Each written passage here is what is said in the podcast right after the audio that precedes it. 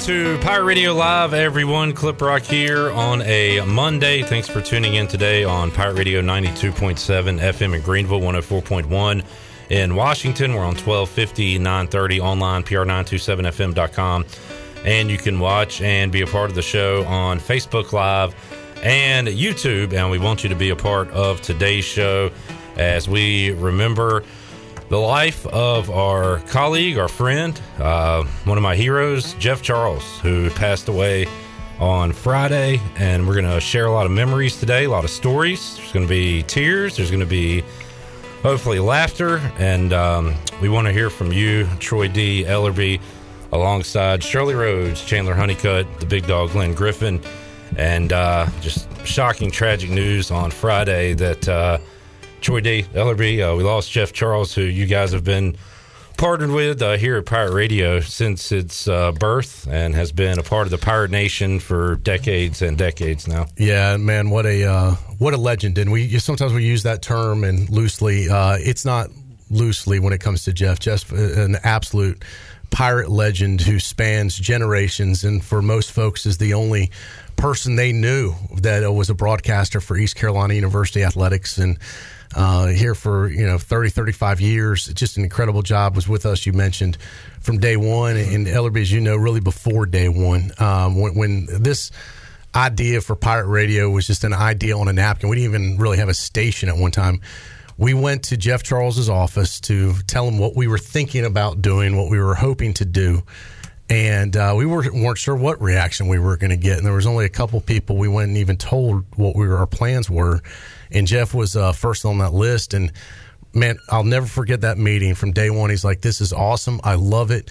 What can I do to help?" And that guy has been helping from for us and been a part of Pirate Radio and a foundation, and really a, a huge part of why we've been successful, Jonathan, for two decades. And without him, I don't know if we'd be where we are. Absolutely. And uh, a lot of people know Jeff Charles as the broadcaster, the voice, and uh, we knew Jeff Charles the person, and uh, ten times better than the broadcaster. If you, I mean, the guy that was first class, kind, humble. I mean, when I think of when I think of Jeff Charles, here's a guy that hosted a show on Pirate Radio called From the Booth and a guy that was always in the spotlight but never wanted the spotlight because his theme of his show was the guests make the show. Mm-hmm. He always wanted to put the attention on other people, and uh, he was always reliable. He was always he, he did what he said, said what he's going to do. Um, UB tons of UBE shows. I mean, countless times I've stood in my office or in this room right here and talked to him about life, sports. I mean, just just a guy that I mean crossed over just beyond friendships and just I mean we didn't work together. I mean we, we just had like a partnership and just a friendship and yep. and a guy that uh, you, you never had to worry about. And he was an ambassador for the university.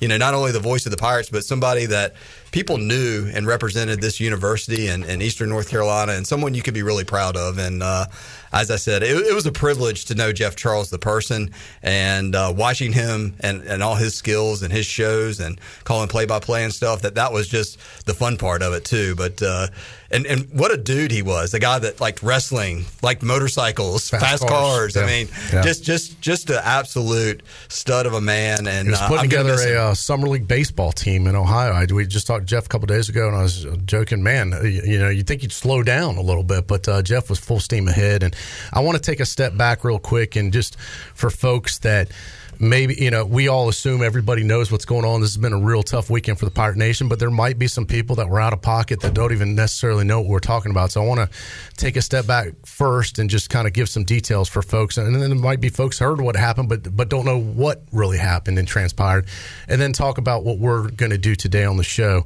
Uh, in the event you, you haven't heard or don't have any details, Jeff was traveling with the East Carolina basketball team in New Orleans uh, for the game that was supposed to be played Saturday against the Tulane Green Wave. As a lot of people know, there's a walkthrough, a shoot around the day before. So this was being done uh, late, kind of a, a, Friday afternoon down in New Orleans. Well, Jeff, if you know Jeff, uh, Jeff was is a cancer survivor. Uh, he's in incredible shape. Uh, Jeff was a big weightlifter. Uh, he was also a big runner and uh, at 70 or 71 70 70 um, in better shape physically than probably most people out there listening to us um, Jeff used that opportunity during the shoot around not to sit around and watch or scout, or he used it as a time to work out. And Jeff was uh, running the stadium steps up and down in the Tulane basketball stadium. Like, and, and Jeff would often get runs in and workouts on the road. And uh, they had just concluded the shoot around. They were getting back on the team bus, Jeff and the players and the um, staff and the coaches. And uh, Jeff was the the bus hadn't left yet, and uh, Jeff slumped over and they looked over and, and he wasn't responding. And they had uh, the trainer and the medical personnel was on him immediately. Uh, it was probably the best place that it could happen that there was help available immediately. And uh, everybody did everything they can do. Uh, but sometime when, when it's your time it's your time and uh, jeff had a heart attack and they weren't able to resuscitate him and uh, unfortunately, that news broke. We heard probably a couple hours before it went public, but stuff like this doesn't stay under wraps very long. We worked with some of um, our other friends in the media locally to kind of let uh, East Carolina have the runway, so to speak, and let them put it out there first before we did anything. And it was uh, a tough weekend for us, and we just decided to dedicate today's show. And we're just going to clear the slate. We don't have a huge agenda. We've got some guests potentially lined up that we can go to if we need to. We wanted to open up the phone lines if folks wanted to share their memories of Jeff. We will read some of your comments also online. Um, so it, it, this is kind of going unscripted right here. We just wanted to do our job, uh, as Jonathan said, not just the, the for the great job he did for the university, but the great job he did with us here at Pirate Radio and for our friend Jeff Charles, uh, who will live on forever. His voice will be synonymous with ECU Athletics. Paint It Purple, he came up with. Um, his audio cuts will live on forever, and much like a, a, rock star, where their music lives on, I think Jeff's uh, many of his calls and uh, so so many of the greatest moments in ECU athletic history are brought to life by Jeff Charles, and that will live on forever. And uh, guys, I, am excited, you know, to be able to do a show where we're not all down and out, but we're remembering the great times that we've had with Jeff and the great memories, and really a celebration of life, if you will, on air and with our listeners and with the Pirate Nation uh, today. So that's kind of the purpose of today's show. Jeff uh, gave me, I guess, depending on your perspective, the best or worst advice I've ever received, Troy D. And that was uh, when I was a student at East Carolina. And was able to talk to him and interview him and ask for advice. Uh, he said I, I should talk to Troy and Jonathan at Pirate Radio. And uh, I was already aware of you guys at the time because I was a big sports talk guy anyway. And I might have already talked to you guys and, um, you know, tried to get an internship here. But, uh, you know, I, I, asked, you know, what should I do? I'm, I'm doing this. I've done this. And he was like, look, those guys have a good thing going here. Uh, you're a student at East Carolina. Obviously, you know the Pirates. Uh, you know, get hooked on with those guys if you can. So. Jeff, I, should Jeff, say uh, thanks to Jeff yeah. or Jeff. Why did you do this yeah, to me? A little bit of both, perhaps, but, but a, a, great uh, recruiter for us because yeah. it ended up he was right, and uh, we've ended up having a great partnership. So. No doubt. When I came to school in 1993, um, I, I, was wanting to major, obviously, in communications and marketing, and uh, I got an internship over at the ECU athletic department, and uh, Jeff Charles was the first person I talked to, and I got an internship working with him. This was back at, you know, in 93. So this, like, I would go over there, like, and erase tapes of, like, the broadcast so they could record the next games and, and other stuff. But really got, and I got a chance to spot a couple of times my freshman year in the, in the box, in the booth with, uh, with Jeff Charles. But, uh, it, it just, I, I mean, knowing him that long and then the transition of, you know, from when we started 20 years ago with, with Pirate Radio and, and, and I mean, he was a man of his word. All the things he would ever say and, and do, he would he would absolutely do it. I mean, he was so generous with his time. I mean, when we are doing shows at UBE, if, if someone came up and talked to him, he, he would take the time. He would always come by the Pirate Radio tailgate zone before every football game. And by the way, never asked once. No, we never asked him, "Hey, can you stop by? Can you do this?" Uh,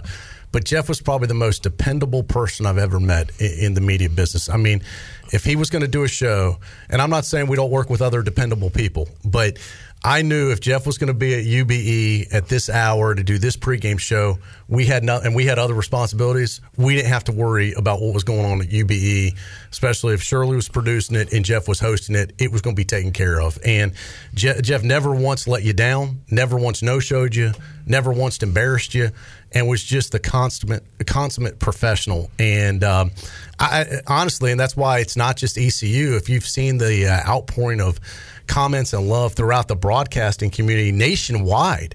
Uh, Jeff's impact has been tremendous. Yeah, and uh, I remember when the news broke, and I ended up talking to my parents on, on Saturday, talking about the tailgate zone for, for years. I mean, 20 years, Jeff would come to the Pirate Radio tailgate zone and he'd be like, Hey, Mr. Ellerby, Mrs. Ellerby.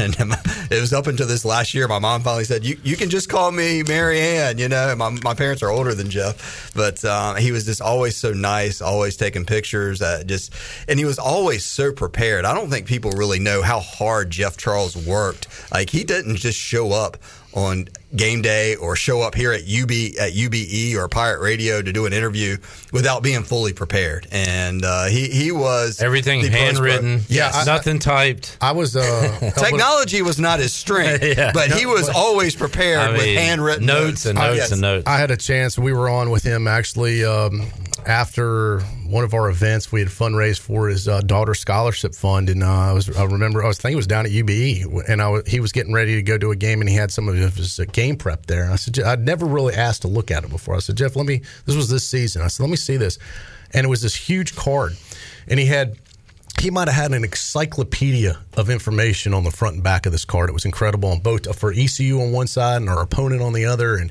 the offense, the defense, every every position, notes about every person, where they're from, what high school. You know, I mean, it was incredible. How now this is something that he kind of came up with on his own. There's no guidebook in broadcasting. Here's how you lay out a card for you know, so you know what you're talking about, and you can be especially in football where there's a lot of players to reference. Uh, it, it was incredible. I almost said, man, I'd like to have that signed and framed up in my office as a piece of memorabilia. But uh, it was incredible. Jeff would do that for every uh, game. And even though he knew everybody, he would still prep like that. And he would spend hours prepping for games, even though he didn't have to. He, he knew this business like the back of his hand. He knew these teams, but he never took anything for granted. And he always put the work in. And uh, I really admired the effort that he always put towards and how professional he was. And I, I, got here in the late 80s, early 90s, about the same time Jeff did. I, I was just a student, though, when I got here. And back then, it was a very different media market you know, you, you, had to. There wasn't the internet. There wasn't uh, everybody covering ECU like we are nowadays. And really, your one chance to hear about the program was Sunday night. They did a coach's call-in show, and I remember actually being huddled around the radio back in. It was Bill Lewis with Jeff Charles, and especially as the team started getting better in the early '90s, and then of course that amazing season '91. That was appointment radio back then, and I mean it was amazing. Um, you know, to, to be able to have a call in show. I think I called in one time as a student and, you know, those guys, you know, Jeff, Jeff Charles and Bill Lewis were like icons to me as a student. And then later, as I began my professional career, actually working on that show with Jeff, and uh, Steve Logan and being the guy that was taking the calls and screening the calls and getting them ready and handing it over to Jeff. You know, that's how far back, you know, we go working together.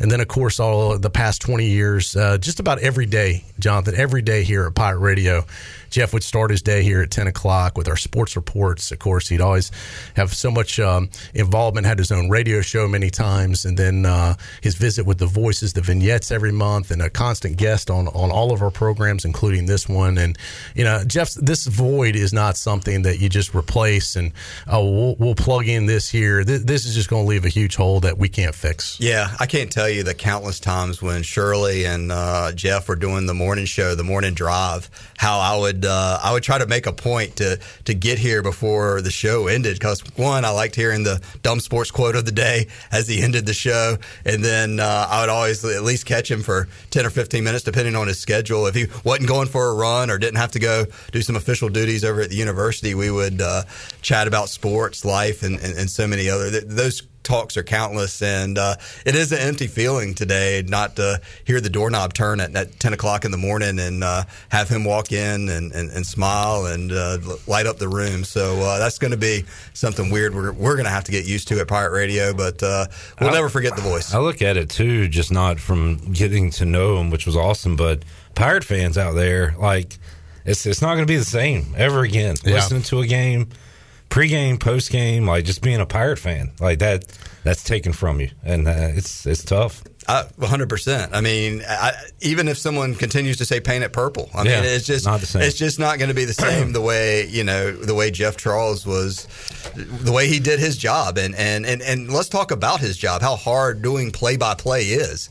And uh, that's why we talk about how professional and how prepared he always was because I remember the first time we played BYU and they had all those Samoan names and I remember the first time you know Navy really became a regular and Ken Niumatalolo. I mean Jeff could Jeff could always roll off uh, the names and uh, just be a professional and stuff and then calling the the, the play-by-play action. I mean, uh, that's the part that would just always wowed me and amazed me. But uh, certainly, and let's also not forget I mean, he was the voice of the Pirates. We haven't, you know, had a run like Alabama football has the last uh, decade and a half. How professional he was, you know, during coaches' shows, television or radio, dealing with coaches that are just coming off a, a thrashing or they they had a big win, and just the up and down of the Pirate football or basketball schedule, Yeah. and how many different people he interacted with all the time. That he was always there as the standard. Just had to- his 1,000th I basketball game, Yes. Troy. I was and we said, how many of those did he did he paint? You know, not Yeah, I, not, I- a, not a lot. Uh, uh, so. the the the paint can stayed sealed for most of those games, especially the road games.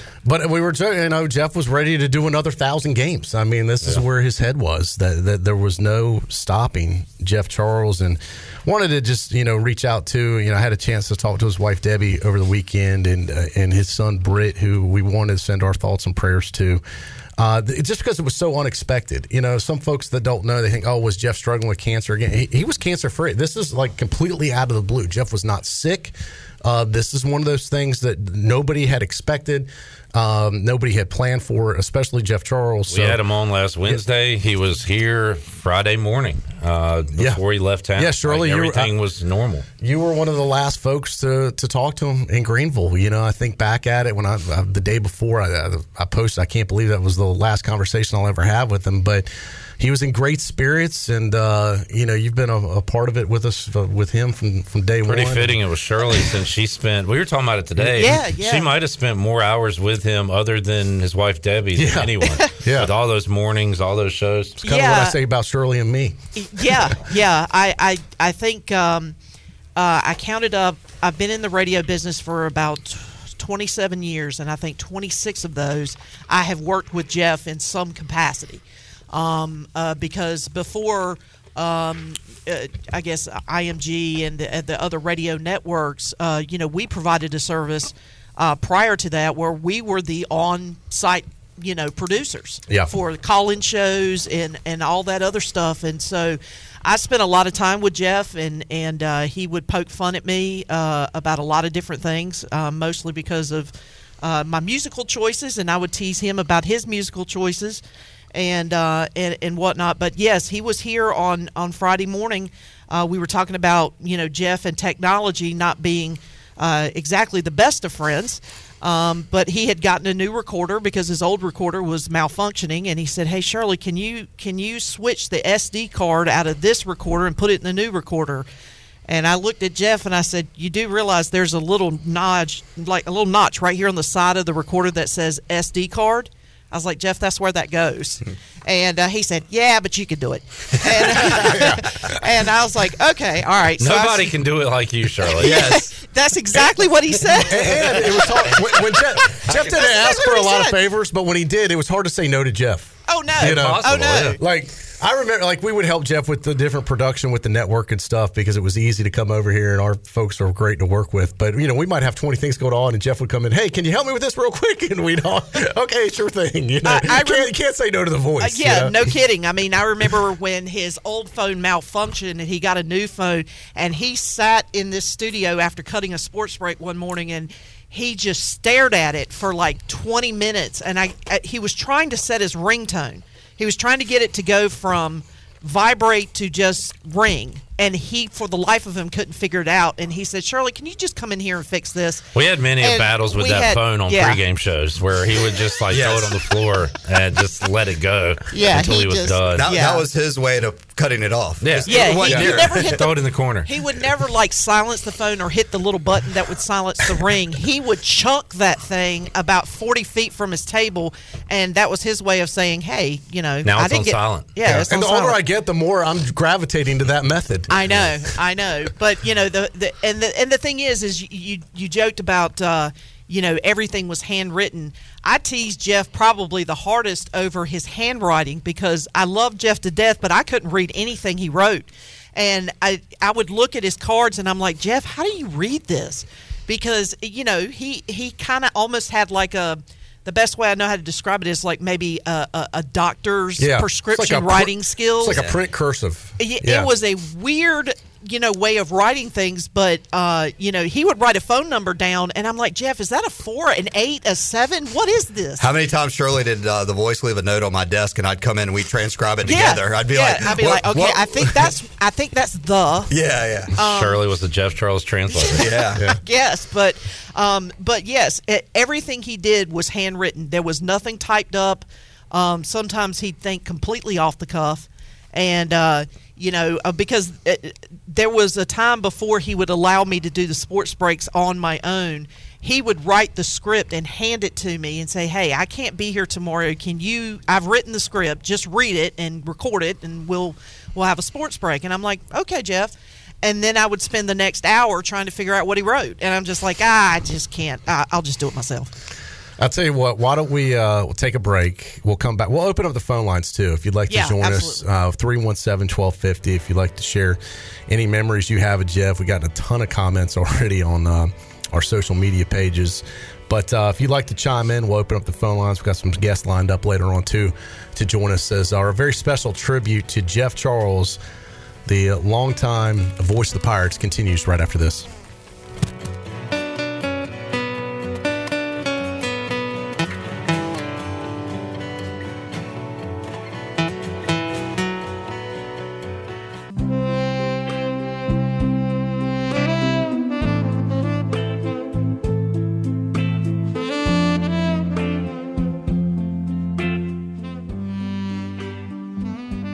Listening to Hour One of Pirate Radio Live. Do you need custom t shirts, apparel, or promotional items for your business, organization, or event? Keep it local. Print it local with University Sportswear. Contact them today at universitysportswearenc.com. Now, back to the show. Welcome back. Order Jersey Mike sub uh, on the mobile app and get delivery right now to your home, or save time and order ahead to skip the line to pick up from your nearest Jersey Mike sub location. Jersey Mike's a sub above. Now let's head back into PRL. Here's Clip Rock. All right, back with you here on Pirate Radio Live on a Monday as we uh, remember and celebrate Jeff Charles on today's show. Troy D. Ellerby alongside Shirley Rhodes, Chandler Honeycutt, the Pirate Radio crew here as well. And uh, we want to hear from you on Facebook Live, uh, on YouTube. You can comment, but also call in 317 1250. And uh, remember the life of Jeff Charles with us here on the show today. You want to go ahead and get to some calls, guys? Yeah, Yeah, absolutely. let's, let's do it. If uh, folks want to chime in, uh, we'd love to hear from you. 317 1250 is our number. And uh, as we said, if you're just tuning in, we've uh, dedicated the entire show today to Jeff, the memory of and uh, and life of Jeff Charles. And uh, we're just sharing stories. And if you'd like to be a part of it, uh, please do so. All right, we go first to B Pays joining us uh, now, 317 1250. Uh, Pays, formerly here at Pirate Radio, so was a Pirate fan and uh, worked alongside Jeff Charles. Pace, what's up, man? Oh yeah, definitely. I mean, um, uh, you know, it's uh, it's tough. You know, I'm, I'm I'm doing my radio show. I'm in Raleigh, and I'm doing afternoons today. And Jeff is one of my radio. He's one of my radio idols. He always has been. I, as an undergrad student, I worked at the sports information department with Charles Bloom uh, back in the mid '90s, and Jeff's office was uh, on the back part of, of Ward Sports Medicine Building was two offices, two or three offices down from from Charles Bloom. If, if, uh, if I'm sure Troy and Jonathan remember that Oh, yeah, very well. those those offices down there, and um, he was, uh, and, you know, like I said, he was a. It's tough. I, I've, I've, you know, battled this all week. It's tough because I've done multi-radio formats, and I always tell people that Jeff was. When I say he was one of my idols, he was. He was a guy that I looked up to because Jeff, when I was a young guy, 19, 20 years old, Jeff talked to me a lot about the radio business the business of radio. And um, so was, you know, to you know, to have a guy like that and continue. I just, I was, you know, I, I called Ellerby the other day, and I was like, I was, just, you know, I was down there for homecoming this year, and I, I sat in the office with Jonathan and Troy and talked a little bit, and Jeff was leaving, and, and what did Jeff do? He stopped by, talked to me for ten minutes before he left, and um, you know, I had the honor of filling in for him uh, when he was battling his cancer uh, on Pirate Radio during the morning show, and uh, that is something that I'll always remember. Uh, I was there the day I think I filmed the video of the day we welcomed him back into Pirate Radio. I know y'all put some of that up on social media over the weekend. I think I was actually the one filming the video because I can hear myself in the back laughing. Um, so Jeff was a great guy, and um, like I said, he is one of the he's one of my idols. You know, yeah, and I think Pays, uh, this is Troy. Sorry, I, I, missed your call this weekend, but uh, okay. I, the, the uh, you know Jeff loved broadcasting, and he loved all forms of broadcasting, and, and, Jeff had a unique talent. I think if unless you're in this business, people think play by play is easy when you just sit there and listen to it, and it is a really tough skill to be honest, and that that is a unique skill to have skill set to have to have in broadcasting is play by play it's a different skill set to be the the color analyst, which Jeff could also do if need be, or to sit and host a show like this is a different skill than play by play, which is a different skill from stadium announcing. You know, you can be good at one thing and not good at the other. Jeff was the type of guy that could kind of do it all. Um, and I really kind of respected that. And the other thing, Paige, that made me think back of a memory when you were talking, it didn't matter whether you were an ECU student that was talking to Jeff or a multi million dollar donor like Walter Williams. He treated everyone equally, and that's one of the lessons I kind of take away from him is didn't matter who you are. He treated everyone with respect, and he treated everyone equally. And he didn't, hey, I'm, I'm going to act like this when this person's around, but I'm going to act like this otherwise, or big time this person. He, Jeff was even keel, man. He was the same guy to us as he was to anyone else, as he was to, as I said, a multi million dollar donor to a young student just getting started in the business. I was going to mention that Ellerby talked about knowing him early, and when I knew him when I was a student at East Carolina Carolina, and our conversations got longer over time uh, as we became more familiar with each other. But the the way he treated me, uh, the way he treated you, the way he treats everybody didn't change. Exactly what you said, Troy. And he would he, he would um, he would ask me about the music formats I was consulting for programming. Like, what are y'all playing? Like, he would ask me, and you know, back in back in 1995, I did the Anne Donovan radio call-in show. I hosted it because I was doing some women's basketball stuff. The first person I called before I ever did that show was Jeff Charles, and he gave me all these pointers. You know, we were doing women's college basketball call-in show with Anne Donovan, and he gave me all these pointers. And I'm, you know, I'm I'm 20 years old at that time, and uh, but I know you have a lot of calls. I just wanted to call, man. I y'all been on my mind all weekend. I've reached out to some of y'all, and uh, just want to say I love y'all, and uh, you know we'll keep everybody in our prayers. Thanks, Pace. Thank you, Pace. Man, good to hear, your voice. All right, we'll keep it going. 317-1250. Irving is up in Raleigh. Hey, Irving. Hey, uh, thanks for taking my call. I, I wanted to share uh, my first remembrances of Jeff Charles, and I'm sure you'll probably hear this story repeated or mentioned on, on, on social media quite a bit. In '88, when he came to um, Greenville, uh, to become a, play-by-play uh, great, one-of-a-kind play-by-play announcer. Um, I was on the way to the game with my dad, um, and we he it was announced he was going to do the spring game. So you know, like, hey, we've got a new play-by-play guy, you know, so let's let's let's tune him in. So we're driving into the stadium, and the voice was um, instantly like, "Wow, we've we've got a real professional play-by-play guy. This guy knows his stuff." And uh, he uh, played for, for the Pirates. Uh, maybe some people remember this. A call he did as Virginia Tech's announcer. We had a great fullback by the name of Tim James uh, that ran 65 yards off tackle for a touchdown in Lane Stadium the previous year or, or two before. So he played that call, and you got to hear uh, you know Jeff Charles doing play-by-play for for your team from a, a couple years previous. And Dad and I looked at each other and we are like, this is going to be great. we finally got, we got an announcer at ECU. We're big time, you know. And uh, years later, in the early '90s, I actually met Jeff Charles after after a game, um, a night game, and walking back to my car, and it was over near uh, the uh, Ward. No, it was near the uh, field house, Scales Field House. We were headed right for each other. We, we were going to pass, and I couldn't help myself introduce myself and said hello, and I shared that same story with him, and uh, he couldn't have been kinder. He listened to me go on about it, and he just smiled from ear to ear, and he said, "Irving, I never get tired of hearing stories like this. So I really appreciate you sharing that with me." And uh, Irvin, thank you for uh, sharing it with us and our audience today. We really gr- greatly appreciate it too. Uh, well, uh, go Pirates, and uh, God bless them. Rest in peace. Thank you, Irving. Irving in Raleigh, 317 1250. If you want to jump in and uh, share your memories of the voice Jeff Charles, John is up next in California. Hey, John. Yeah, hi guys. How you doing? Doing good. I just I just wanted to kind of chime in. You know, I've known as many of you know, I've known Jeff Charles uh, for 45 years. Uh, we go back uh, to the days back in Atlanta, Georgia, uh, where I was uh, working with professional athletes and music artists. And um, he was always so kind to me. Uh, he was like a brother that I never had.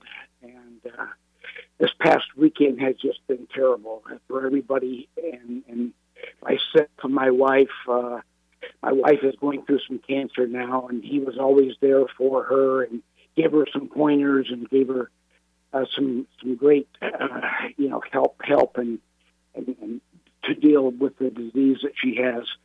And uh, I'm my, my stomach is just turning inside out now, you know, and uh, I uh, I love him like a brother, like I said, uh, like I never had, and uh, he was always there for me. I cherish the hat that he sent me for Christmas, and the and the coaster that he sent me, and the and the East Carolina T-shirt. I'm wearing that, and uh, I just wanted to chime in and let everybody know that he was a great guy, someone who I will never forget ever in my life, and uh, I've known him, like I said, uh, since 1979, so we go back a while. John, John, just curious, what's your last name? Uh, Ekert, E K E R T. Awesome. Well, uh, great to have Thanks, uh, that legacy. And uh, boy, you've known him longer than us, even. So uh, go, you go way back. But uh, awesome to have you be a part of our program today. Yeah, thanks a lot. And uh, I know Tree Rollins and Terry Harper, who are clients of mine, uh, are pretty saddened about this day also. Jeff had Tree on the show yeah. Uh, a few years ago. Uh, yep, on his show. That reminds me, too, Ellerby and, and Troy, that we get a lot of calls here at the station of, of people who are going through – cancer and wanting to talk to the voice, and he would talk to every single one of them, whether it be Man. words of encouragement, advice. Let me tell you this: before Friday happened and, and the voice left us, I, I know for three incidences where his name was mentioned in different areas that that people that are going through cancer here in Greenville or had a family member that that hey they reached out to Jeff, not through me, not just, but they just brought up Jeff Charles' name, being like Jeff Charles has really helped such and such. Yep connecting them with mistletoe therapy in Colorado. So, I mean, eh. he took that as a real passion and he helped. I mean, and as I said, he wasn't looking for, he was just looking to help people because his story was amazing of how he was able to use that therapy and beat cancer. And, and he helped as many eh. people as he could. And I'll tell you this as public of a person as Jeff Charles was, he wasn't the always easiest person to get up with. You know, people didn't have uh, his, his, cell phone number wasn't out there publicly. Uh, you couldn't really find an email address for Jeff very easily. People knew we had a partnership with him here at the station, and I will tell you this. Uh, just about uh, uh if, a, if a monthly basis, if not every other month, I would get contacted either by uh, email message, a Facebook message, or a phone call. Hey, I, I'm going through this with my cancer. I wanted to. I know Jeff had a battle. Is there any way he would talk to me about my situation. I just wanted, you know, they were in a tough place in life, and I would pass those messages along to Jeff every time. And every time I remember, I'd thought, "Hey, did you talk to such and such?" Just curious. Oh yeah, I called him right away. We he, he's yep. got on, you know, answered all his questions. with uh, Good news. Uh, this this this has happened since you he contacted you. Mm-hmm. Every time, Jeff, uh, that was a true passion of trying to help people if they've been diagnosed with cancer. And um, that mistletoe therapy was so, I mean, we've done so many shows with him, Jonathan, about that, uh, how important it was. And not just strangers, but a lot of people in this community that he that he's helped with that. He, he touched in a lot of lives and helped a lot of people. There's no doubt about that. And in a way of the how I, I've kind of come to peace with Jeff's passing. I know he had a lot more life and a lot more to give to Pirate Nation, to us, to everybody, and help a lot of other people. But he did a great job while he was here on this earth with us, and uh, that's why I mean I, I consider it a privilege to get to know him and and know what he was able to do to help so many people. All right, let's get one more in. Thank you, John. Uh, before we take a timeout, Damon is up in Charlotte. Hey, Damon. Hey, good afternoon, you guys. Hey, touch on a couple of things with um, Jeff Charles and the just the stature. The I've never really met anybody with bigger shoulders as a college kid uh, when I first met him. And how did he eat healthy when you guys have all that great, great food that is on the comfort end of things? I just uh, did Jeff Charles partake behind the scenes and grab a bowl of this or that. Well, I can tell you this: when when he would come here for the pregame show and we'd have Parkers, uh, Jeff would never make it to the back. Great no, discipline, great yeah. discipline. He, he, wouldn't eat it, Damon. No. He he was a very healthy guy, not just with his physical activity, but with his diet and uh, that just did not happen. And, and that Jeff- accelerated once his cancer of what he would eat and what he wouldn't eat, and the amount yeah. of uh, vitamins and other stuff he would take. That he was he was very disciplined, and I mean, which helped make him such a professional. I mean, he which is like, hey, look, if Jeff said he was going to be here at two thirty to record an interview, you know, Jeff Char- Jeff Charles is going to walk in the door at two thirty. If Jeff yeah, Jeff Charles probably is, two two twenty five. Jeff yeah. Charles is not going to eat red meat anymore after he got cancer. He's not going to eat red meat anymore. I yeah. mean, it's just. I mean, he was he was disciplined and uh, he was a man of his word, and that that uh, I mean, that just another story of who he was. His travel schedule, and we all know how hard it is to eat clean on the road. How did he manage that with? It's so hard when you get into hotels and on and on. And um, then I'll let you guys go. But some of the stories he told during the Steve Logan um, eras, of some of the flights he called them, you know, white knuckle flights. Those kind of stories that you just never forget. Some of the things he never missed a banquet in Charlotte, North Carolina. Always here, even during the toughest uh, seasons. But uh, just touch on the amount of travel he had. And uh, that's it. I'll let you guys go. Well, there would be times where, you know, because we would have to work logistics out with him. He was doing so much with us at one time, but we just have to work around it. And we knew that there would be some weeks that he'd have basketball twice in a week and a mm-hmm. football game, and especially the overlap stuff. It was just. Uh, and you mentioned he did all the the Pirate Club tours for years and years and years. Um, this guy came in contact with just tens of thousands of people over the years, not just through broadcasting, but just face to face and all the events and all the games that he did. So, uh, travel is part of his life. I mean, he just he did it. He, I always called him the road warrior.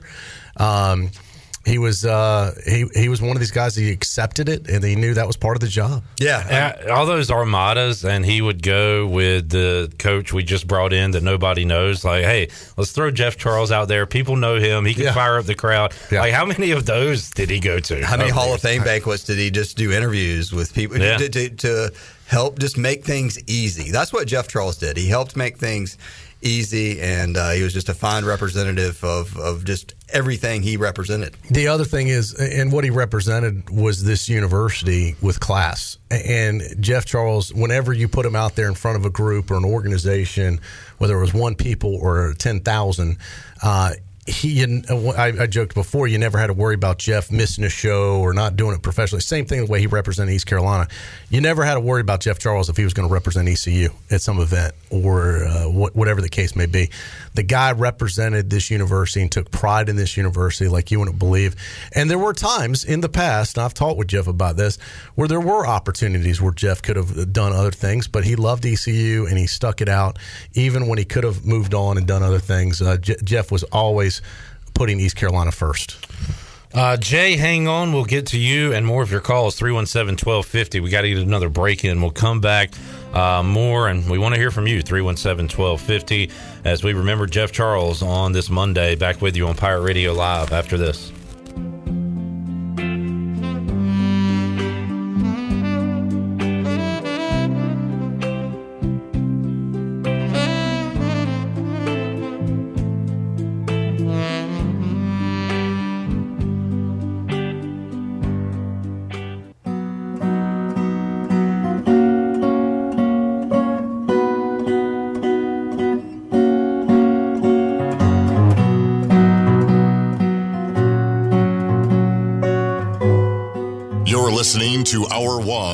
One Radio Live. Do you need custom t shirts, apparel, or promotional items for your business, organization, or event? Keep it local. Print it local with University Sportswear. Contact them today at universitysportswearenc.com. Now, back to the show.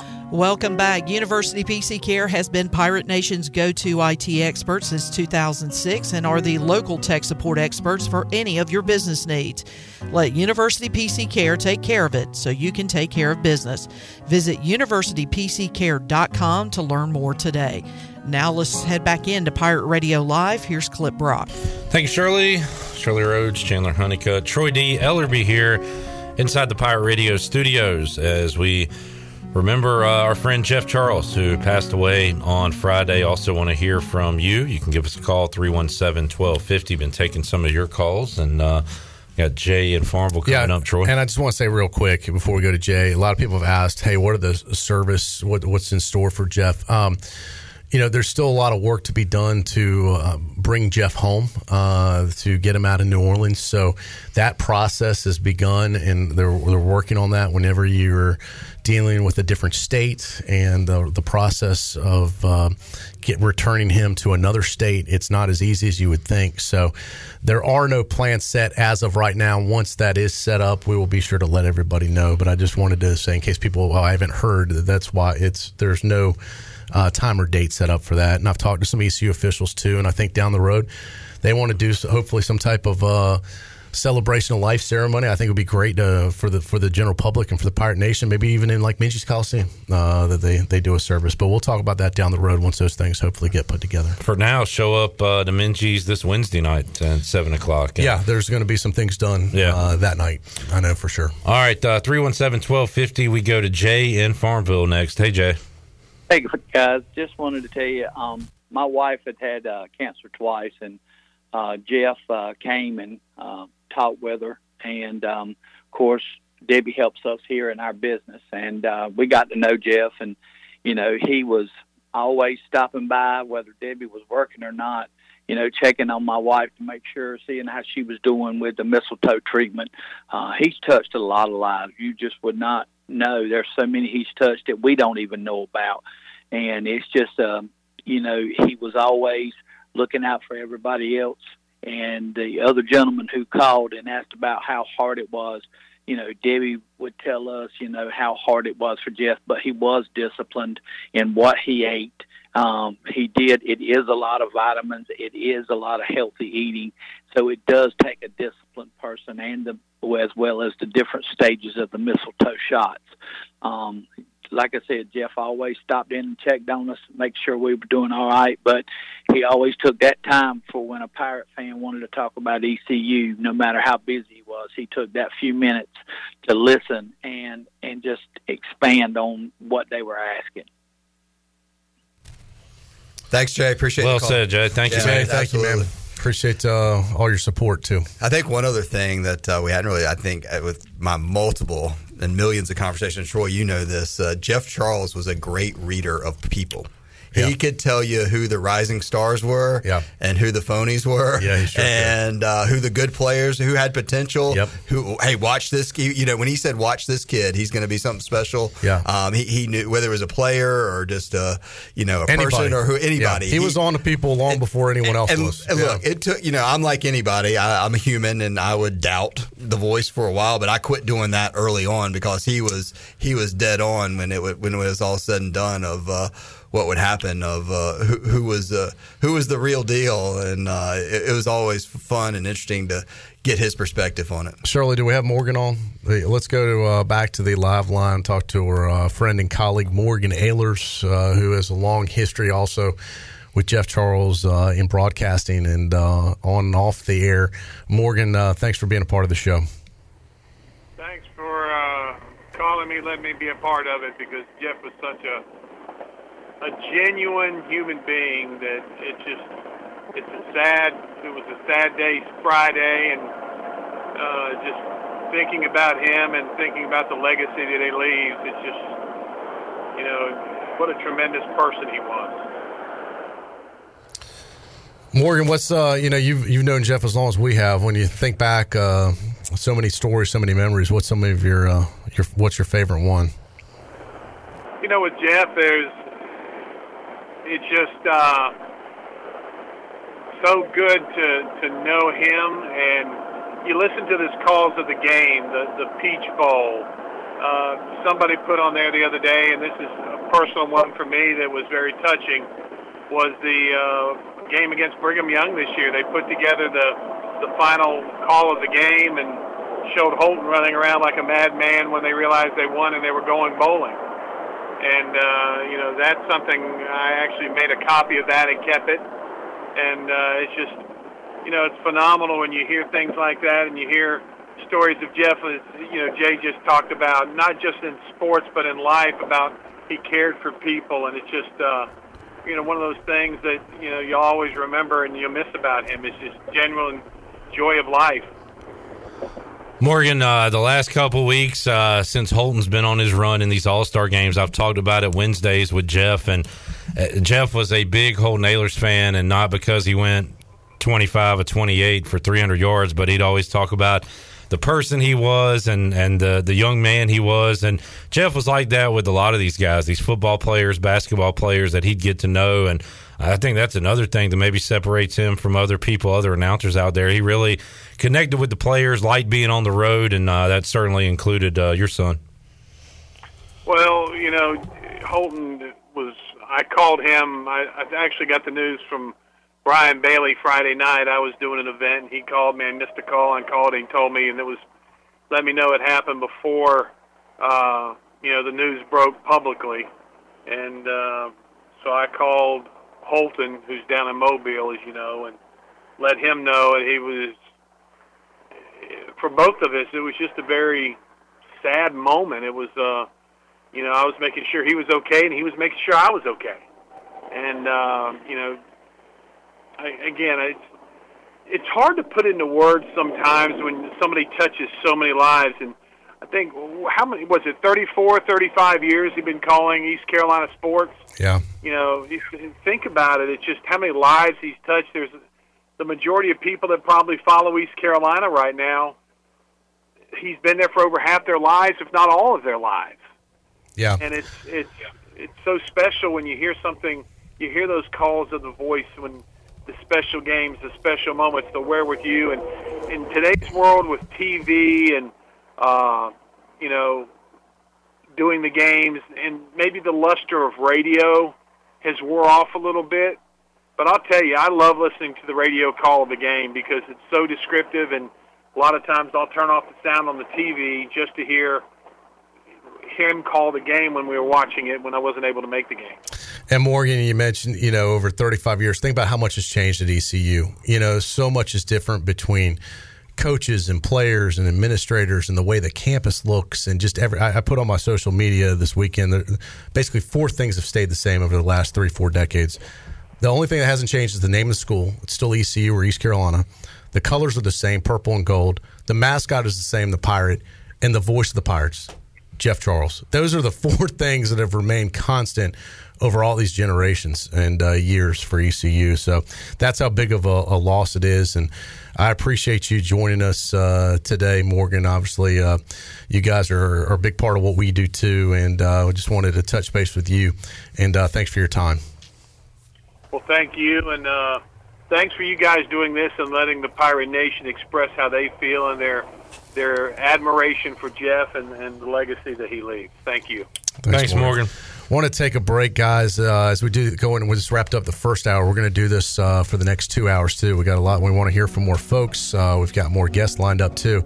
Next hour, I want to play some of Jeff Charles's famous calls and some of his best uh, Jeff in his own words, so to speak.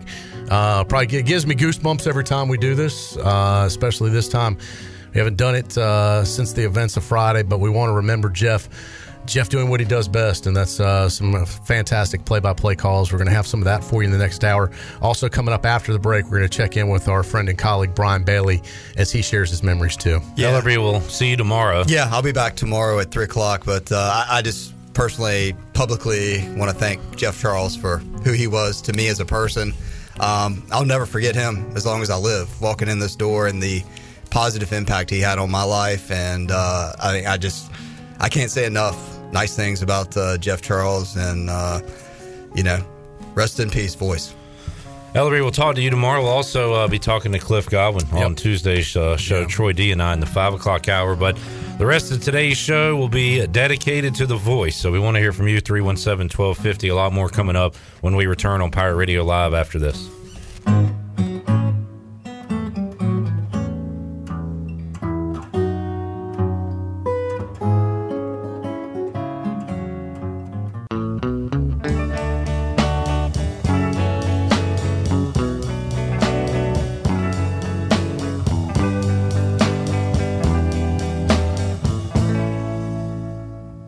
Listening to Hour 2 of Pirate Radio Live. Do you need custom t shirts, apparel, or promotional items for your business, organization, or event? Keep it local. Print it local with University Sportswear. Contact them today at universitysportswearenc.com. Now, back to the show. Welcome back. Greenville Utilities Neighbor to Neighbor program provides help for those who need temporary assistance with their utility costs.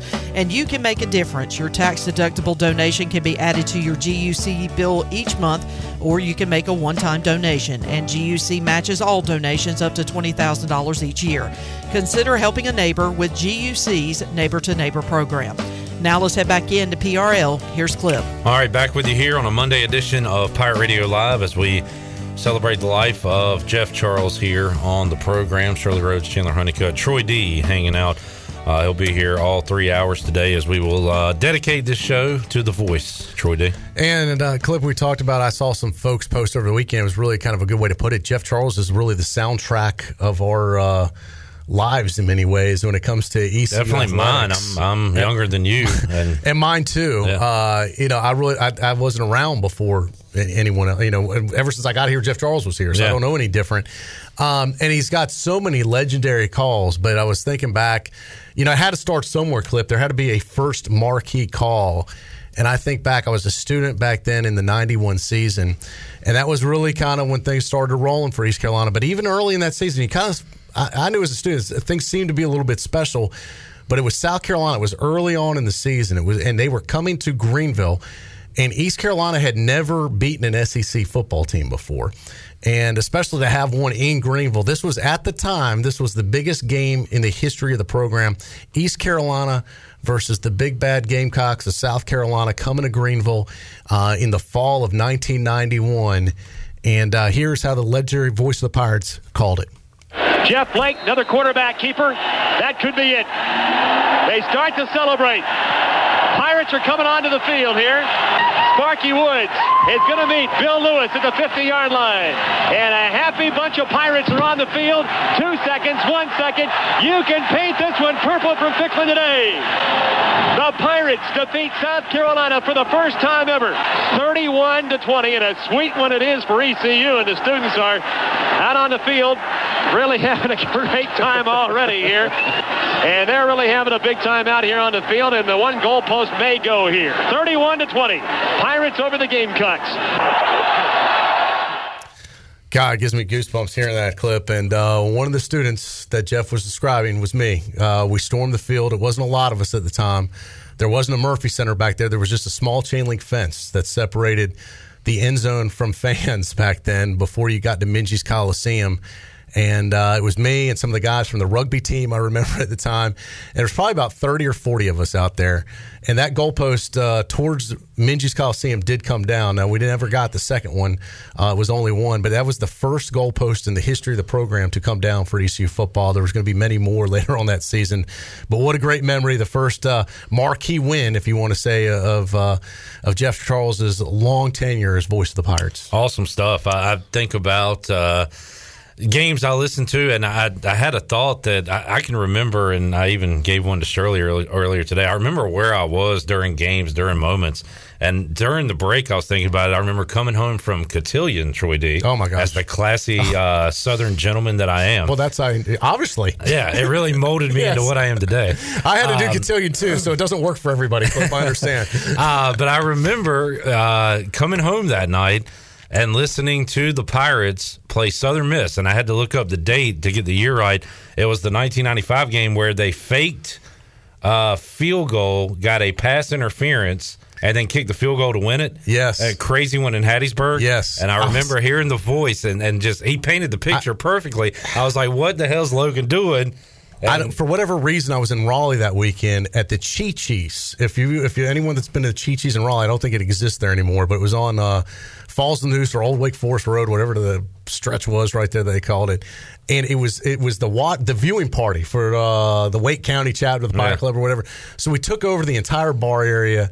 They had it on TV, and back then it was a big deal to be able to watch on TV. You had Oh, to like, yeah, you had to go to like to a public place to be able to see it. I think they picked it up off satellite or something. I don't know. But uh, I remember when that field goal went in. I'll never forget. I mean, and I don't think it was intentional, but the place went got trashed. The tables were flipping, beer bottles were breaking. It was pandemonium. Why does every one of your stories involve you know, it, was, it was absolute a wild time. Crime. there. It was uh, it was a great memory. But uh, here's the guy who's got a lot of great memories too. Brian Bailey joining us on the live line. And uh, Bailey, man, this news has really kind of hit me hard this weekend. I got to be honest. Um, one, I was, I was worried about just doing the show, just being able to get through the show. And one of the things that got me damn choked up the most was watching. I, I you know, I don't get a chance to always watch the a Friday night newscast, but I made special. You know, I wanted to see what I knew you were going to have to lead it with the story as the top story, and uh, I tuned in. And uh, man, I don't know if you you almost didn't get through the, the the newscast there, and it got me all choked up at home.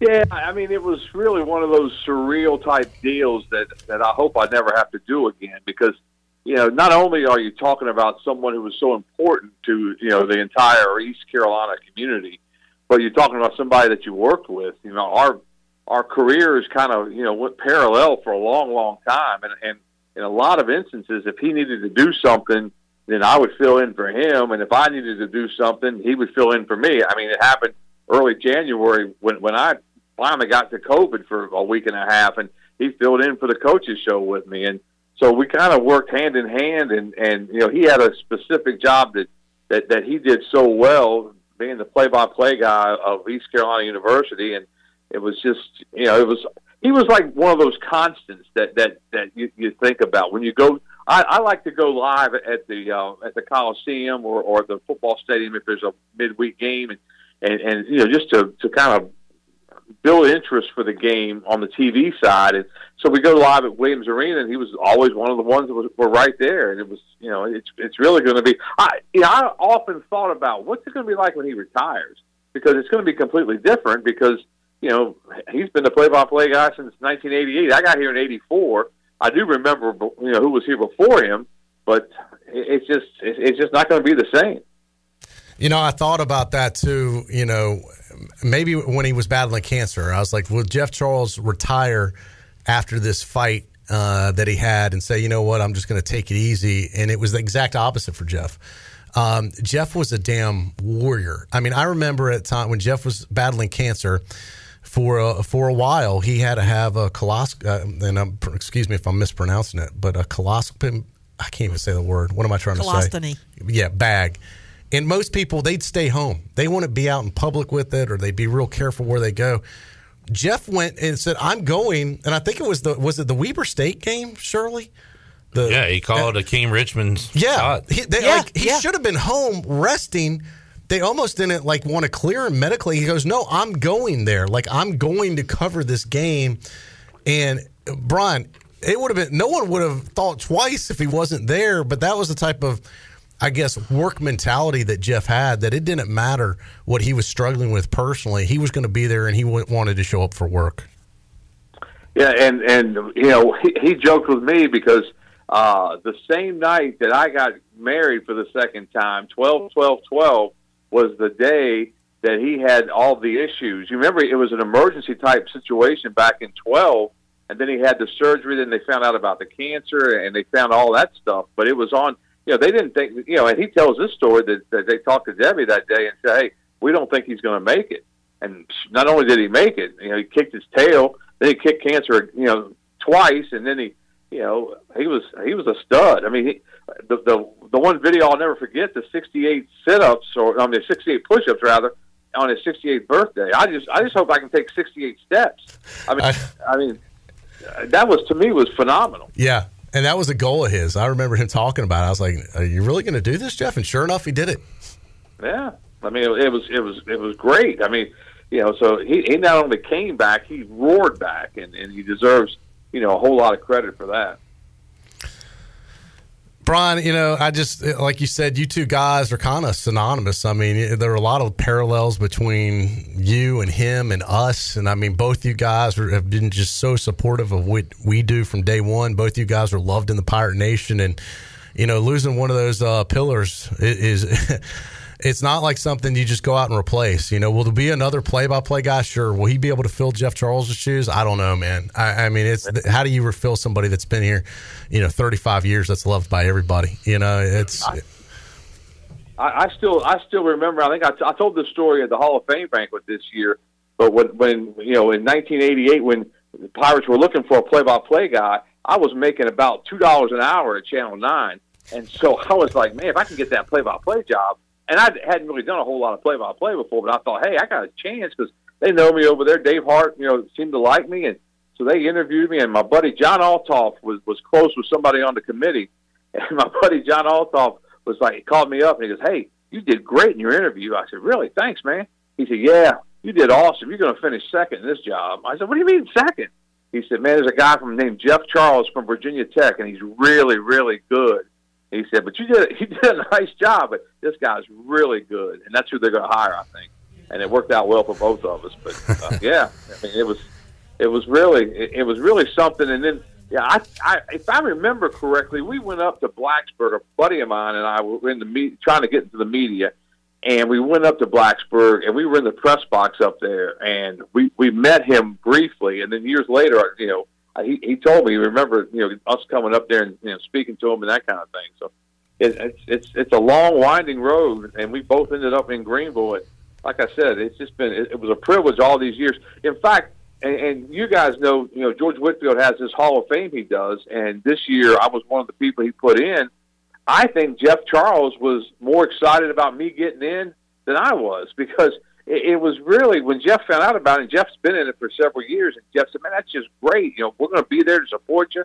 And he was there at the dinner that night, and and I, I think back to that now, and I, I think you know I thanked him at the time and said I appreciate you know all his support, but did I thank him enough? And I wish I you know, probably thanked him more, but you know you just don't. You know, the last time I interviewed him on TV was, uh, and really I didn't ever interview him on TV very often, but we did it for his 1,000th game, and you know he came on did a piece with Brian Muto and myself on the coaches show, and and and as a part of that, you know, he he deflected some of the attention and congratulated me on my award, and I I think you know that type of personality, that type of leadership, you know, it, it speaks volumes for the person. I, you know, and Jeff was a Hall of Famer himself in the North Carolina Sports uh, Broadcasting Hall of Fame. I remember going that night. I forget what city we were in, somewhere towards the the mountains, but uh, we went up there and uh, had such a great evening as uh, he was recognized, and man, they had a lot of big time celebrities there that they were inducting uh, with Jeff that night. Um, I remember talking to Bob Costas that night, John Elway. Um, and Jeff Charles was who was with us yeah. too. The big three. But, yeah. So, I mean, it, it, was quite an honor for Jeff to be inducted with those guys. But, uh, man, just such a, a, you know, we would just refer to it. As I said, uh, this over this weekend. I said, "There's not many people you can say just are absolute superstar, legend, pirate royalty, but he fits all those categories." You know. Yeah, and he, you know, he was, you know, when the guys come through, you know, he was able to have a relationship with, with a lot of the guys that came through, like the Jeff Blakes and the Robert Joneses and, and those guys, and interviewing them, and and you know, just kind of, you know, hanging out at practice and seeing the players, and you know, it, it's a it's a special thing when you can you know you can broadcast those guys. And and he understood the business. You know he wanted to know these guys because he could do a better job on the air. The more he knew about them the better he could do with his play by play because you know play by play is describing the action but there's a whole lot of time there is no action. And so you have to fill all that time as well. And, and even if you have a you know a color commentator with you you still have to you know guide the other guy. And he you know worked with Cy for so many years and We've worked with Mike, you know, Mike Perry, and Mike Perry's done such a great job since he took over for Cy. And uh, you know, it's it's just, and you're right in the middle of the season, so I don't know what East Carolina's plans are, but uh, it's really, you know, it, it, it speaks a lot that, that you know not only for his talent, you know, behind the microphone, but for everything else that, that he had around him. And Troy, uh, you said earlier Bailey and, and, Jeff Charles held in a similar regard. I certainly agree with that. Uh, both uh, a couple of my media heroes, and I, I, made sure to you know let Jeff know uh, how much I appreciated him and how much he meant. Yeah. And and uh, you too, Bailey. Even though I joke about the Cowboys and call you a sheep, um, I, I, feel the same way about you. So well, I wanted to make sure you knew that, BB. Even though I appreciate it's not the Cowboys year again. You know, I think for I think for Jeff and, and kind of for myself as well. You know, we found a place that that people accepted us, and that not only that they they accepted us, but we loved. You know, I, and I, I hate to speak for Jeff, but I think I can. He loved it here. He loved he loved everything about Greenville, about East Carolina University, and you know, and, and his main job was with East Carolina. My job is kind of East Carolina, and then around you know the Eastern North Carolina region. But yeah, I can't think of anything where else I'd rather work, and I think he felt the same way. And it's just, you know, I think I had heard that possibly he wanted to do football next year, and then maybe look at you know retirement after that or something. I, I'm not positive about that, but you know, it makes sense that that you know at some point because those those trips, you know, they'll wear you out. Even I love going on the football trips, but, but by the end of the season and, and basketball, I can't imagine all the trips that he went on all through all the years. And I had those conversations with him recently, Bailey, about the new league and more trips to Texas, more to Florida. It's getting further away, not not any closer. Yeah, it's getting harder and harder. And you're right, you know, and, and Jeff has been a part doing this for ECU longer than a lot of our listeners or viewers have been alive. So uh, it is a legacy, and you think about how you know people often in this day and age don't stay that long. You know, people bounce around, and then the world of transfer portals and um, all these other things are you know quick to change. Uh, J- Jeff was uh, one of the last of the Mohicans, so to speak, and just was able to stay it through and uh, was going to ride it out here till the end. Well, I think too. You look at his career; he did some really cool things early in his career. You know, he had the, the, the sports radio show in Atlanta. I mean, we're talking Atlanta, Georgia, and then he had a chance to work at, at some universities. And you think about Virginia Tech and and you know, in Blacksburg and how big sports you know is to that area. And then you come down to Greenville, and basically, you know, very similar college town. You know, it's not too big, but it's not too small, at least in my mind, and I think in Jeff's mind as well. And I think that it was it's a great place to raise a family. He was able to do that. I think it meant a lot to him when his when his daughter passed away in, in that car accident. I'll never forget that time, and I'll never forget you know just the outpouring that people you know came out to support him and to support Debbie and the family. And I think that that that again you know, just just spoke volumes about you know what Eastern North Carolina and what East Carolina University is, and and I know he appreciated that you know, beyond belief. And you know, I, I think he loved what he did, and I think that that's that, that that's a real key in life. Bailey, thanks so much uh, for joining us for a few minutes here and uh, sharing some memories with Jeff as, our, as our tribute show continues. Appreciate you being a part of it. Well, appreciate you guys having me. We're going to do something similar at 520. I've got some of his calls that uh, Brian Meador helped me find some of it matched up with videos. I think if folks uh, have a chance to tune into that, we certainly appreciate that. And of course, we want them to keep listening to you guys because it's a it, it's a great tribute what you guys are doing for um, for everybody. And and and I think so many people, you know, it was such a shock on Friday night, and it took taking all weekend to kind of reel it in, and it's still kind of surreal, isn't it? Yeah, it's going to be that way for a long time, I think. Yeah. Speaking of Meador, we got him lined up next. So we'll uh, we'll go to uh, Brian. Brian, thank you for your time, by the way. You got it. Thanks, BB. Here. Let's, uh, you want to get a break? Yeah, can we take, Shirley, let's get a break in real quick. We'll come back with uh, Brian Meador. We'll share some memories with him. Uh, we'll come back. I want to play one of, as far as I'm concerned, Jeff Charles' all time greatest radio call. Uh, we'll have that. Also, uh, around five, in about an hour from now, uh, really looking forward to this. I was talking with him over the weekend, and the stories he has was just incredible.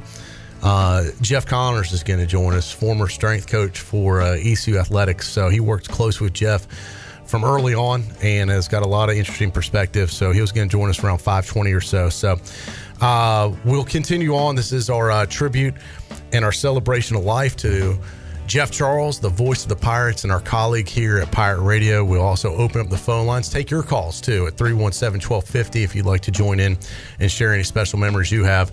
Our tribute to Jeff continues right after this.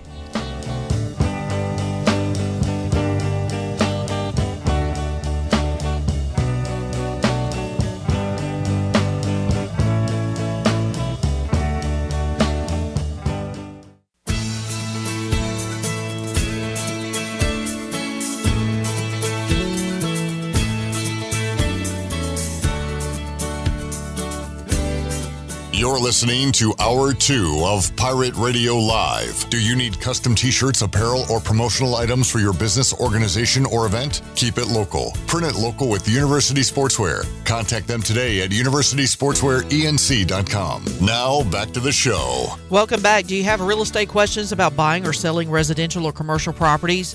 Are you curious about the current real estate market or do you need a property manager for rental houses?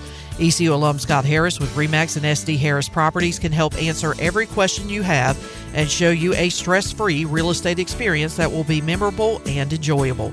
If you have real estate questions, Scott has answers. Call Scott Harris today at 347 1857. Now let's head back into Pirate Radio Live. Here's Clif. Back with you on Pirate Radio Live here on a Monday as we remember Jeff Charles and uh, Troy D. One of the the greatest things Jeff ever did, in my opinion, is something that only like 10 people in the world have heard, and you haven't even heard it.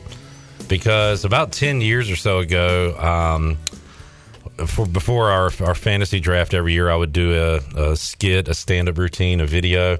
One year, I typed up a script for Jeff Charles to read, and it was a roast of everybody in the league. And I got a lot of street credit for having Jeff Charles, the legendary voice, roasting myself and all my friends. And I, he, I, he he got after everybody. Uh, you know, Clint, Clint might have a better team if he could stand a Bowley's at 2 a.m. every night. and uh, all, I just roasted all my friends. Yeah. And Jeff And read Jeff it. read it, yeah. And agreed to do it. and the ultimate professional, as you said, but had a great sense of humor. He did, and it it just brought back a memory. You know, we used to do in our younger days a lot of stupid, you know, bets and challenges and things around here.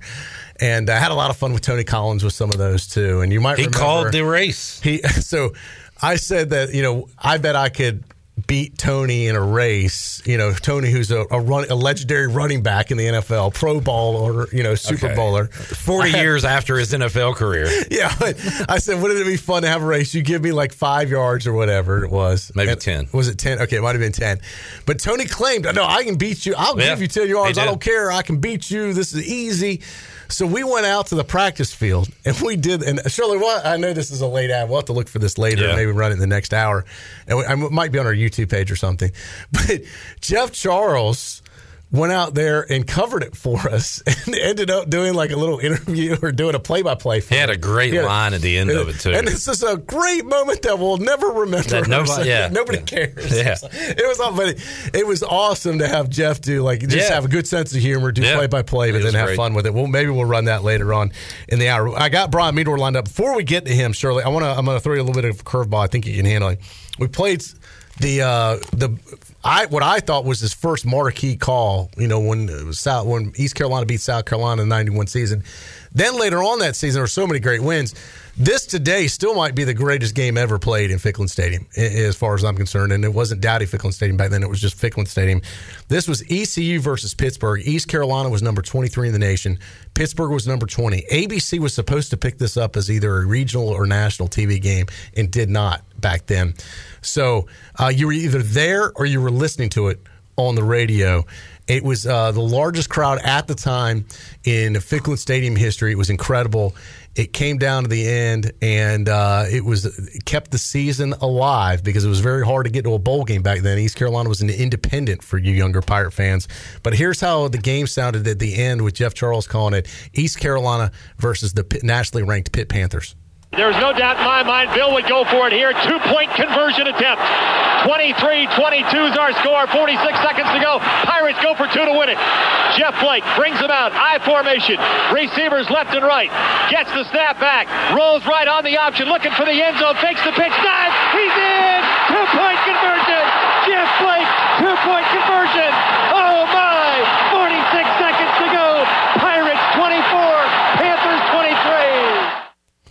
All right, uh, so that was Pittsburgh, one of the greatest moments in my life, personally, in uh, in college. It was just an amazing experience to witness that in person. That led, of course, ultimately down to the Peach Bowl. Uh, I have impersonated this a thousand times with my friends in college. Uh, I know this call by heart, but let's hear it one more time. It never gets old, Shirley. This is uh, East Carolina defeating NC State, January first, nineteen ninety two. They're going to try a field goal. They're going to try and tie this thing. A 49-yard field goal attempt. They wouldn't fake it here, would they? 49-yard field goal attempt. Damon Hartman will play for the tie. The Wolfpack will play for the tie, folks. Hartman will kick it. It is up, and it is no good. Pirates win. You can paint these peaches purple. Oh, my. It came down to the last play one more time. Man, uh, I just love it. And I said over the weekend, I had a, uh picture, one of uh, last spring game. Uh, Jeff and I had a chance to watch it uh, side by side on the sideline, and uh, put it out there that legends never die. And it's through calls like this that Jeff will be with us always. And Shirley, on a lighter note, you found you already found it for us the race with uh, me and Tony Collins with the legendary voice calling it. Yes, All uh, I have so it right here. I haven't heard this in years. I This haven't will- This will be Yeah. great. Uh, this was Jeff Charles calling one of our. Uh, gu- Tony Collins had guaranteed that he could beat me. Uh, ultimately, he did not. It was one of my greatest sporting achievements in my adult life. Uh, an even greater uh, proud sense of accomplishment knowing that Jeff Charles was on the call. Troy D. and Ellerby. Whoops. There we go. Here's Troy. He's at the 20, 15, 10. Tony Collins is five yards behind him, and Troy wins by five yards. That was my prediction. I said, Tony, you need to give him only a five yard head start rather than a 10 yard head start, and we'd have a photo finish.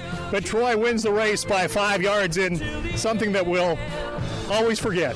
hey, and Jeff once again, good evaluator of talent. He was right. He told Tony to only give him five. If it was five, it would have been neck and neck. He handicapped the race He perfectly did. there. Guy was a pro. Uh, let's go out to the Pirate Radio live line. Talk to uh, another friend and colleague and someone who works so closely with Jeff just about every day. And that's Brian Meador. Uh, Brian, welcome to the program, man. I know uh, this has been a tough weekend for you, just as it has been for all of us. Yeah, still in shock about this whole thing, man. It's it's, it's gonna, I don't think I'm going to really get going to set it until I walk into that arena Wednesday night and see that empty chair and and uh, whoever's going to be filling in for him. Um, not yet finalized to my knowledge, but it's going to be a real shock because I can't recall other than when he was battling colon cancer, not seeing Jeff Charles uh, with the headset on. So it's going to be it's going to be uh, it's going to be something else uh, that I'm not probably not even prepared for because he was a really good friend. But um, it's funny. The uh, I've still got the the um, ticket for the Panther game and the Peach Bowl game as you do, Troy. And I think I shot that thing, that race with you and uh, yeah, yeah, you probably had the video. yeah, yeah, I did because uh, Jeff was standing next to me. and It was hilarious. You, you have some other all unauthorized videos that, thank God, haven't gone public yet that would be uh, quite classic. I do. Yeah, I do. Of me, I should say. But uh, good. Well, I know. Yeah. Meador, you uh, you've uh, we've used the word prof- you know ultimate professional a lot today, and, and you've talked about it too, Meador, with all those coaches shows. You, you've been alongside the voice, and just what almost a, like a robot he is uh, in those settings where Yeah. he is uh, Mr. Pro at all times. You've told a lot of those stories in the past. Oh, he's a machine. He, he was a machine, and and um the the fantastic thing about Jeff is he had that internal chronometer where he would he actually I could tell him 45 seconds, he'd give me 44 and a half. You know, it was just shy or perfect of what I needed every single time, and um and it was it was impressive. And um you know like Bailey and me, we have to go, and, and it's no shortcoming on Bailey whatsoever. He just does things a little bit differently. Brian likes to have a game plan, know where he's going, you know, know where he is, know where he's been. Jeff would walk up after a game, not having a clue what we were going to do on the show, and he would say, "What do you need here? Um, you know, about three minutes." I'm like, "Yeah, three sounds great. Go." He'd give me three minutes with uh, whatever coach we have after the game, and he always insisted on doing it. That's why we still do it that way after uh, the game on football uh, during football season. We always shoot the show after the game because he loved that fresh, you know, raw emotion from the coaches. And um, and I think it's something that separates us apart from doing it, say, in a uh, in a studio on Sunday where it's you know, it's the emotions just aren't as high. But Jeff would walk up, he'd say, middle, do you hear? About three minutes of happy talk. I'm like, knock it out, Jeff, and he'd do it, and it was incredible. And um, and I could edit the show like that, and and um, I mean, we did together. He and I did over 500 shows. He's done well more. That's TV only. he did well over a thousand. You're talking about his his thousandth game um, a few weeks back. Well, you know he's got he's done over a thousand TV shows and over a thousand uh, Monday night radio calling shows. That Yeah. as a machine. you know? Well, and, and look, some of those basketball shows I've talked with Jeff off there, they're not always the easiest. You know, they got away from calls.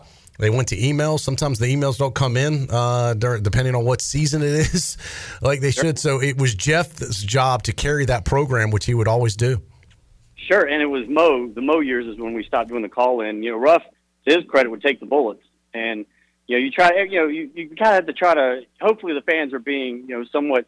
You know, our fans are fired up. You know, they're emotional, and, and sometimes you know, they, hopefully they've cooled down because you know you guys deal with it on the fifth quarter call-in show. But when you've got a coach being uncomfortable, well, if you guys remember, um, you know, old March 9th, three nine every year. We call it Scotty Mo Day for a reason.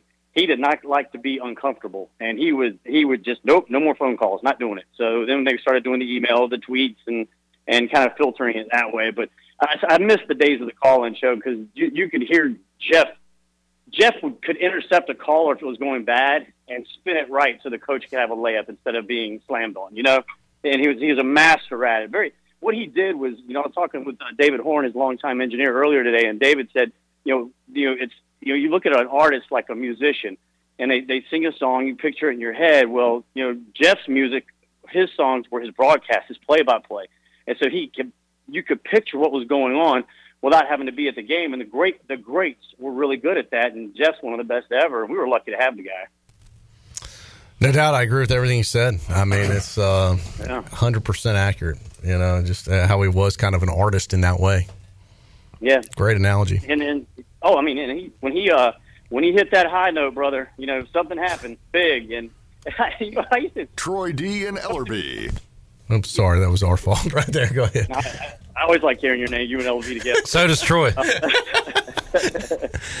um, but no, you're right. He'd have another octave that when things got excited, you knew it. I mean, and and uh, the thing I always liked about Jeff, you know, Jeff would get would call the excitement of a game, even if the other team did something big. Sure. It would he and I remember a long time ago, some fans would get on him a little bit. Hey, you got a little too excited on that interception by the Hokies over there, you know. But that was Jeff he- was the broadcaster. He man. wasn't a suit with a you know a good voice. He was a sports fan. Like he liked the action. he would liked- call it you know he would always see through purple glasses and he knew where he who he represented but he would try and be fair and accurate in how he called a game And so, sometimes that excitement during the actual call, if it's for the other team, you would hear him kind of um, bring it back down, like a crescendo at the end of it. He was that, and he and he'd put it back, and well, that's just the way it rolled. You know, he would bring it back down.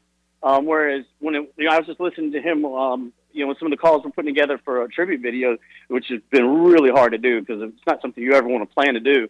And I'm listening to his calls, and when, when it's a win, man, he keeps it going, and it's beautiful. It's it's a it's it's a lot of um, you know, it's it's I, I think I took it for granted all those years, and then when he got sick with colon cancer, I have another story on that on that on that side of it because he Jeff wasn't just a sports nut, play-by-play junkie.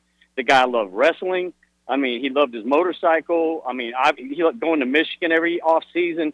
He had so many things he was into um, that were that he wasn't just defined by being the voice of the Pirates. He was much much more than that. Even though that's what, what we know him. He's you know, I mean, he is as much in the fiber of East Carolina University as the Pirate mascot itself is.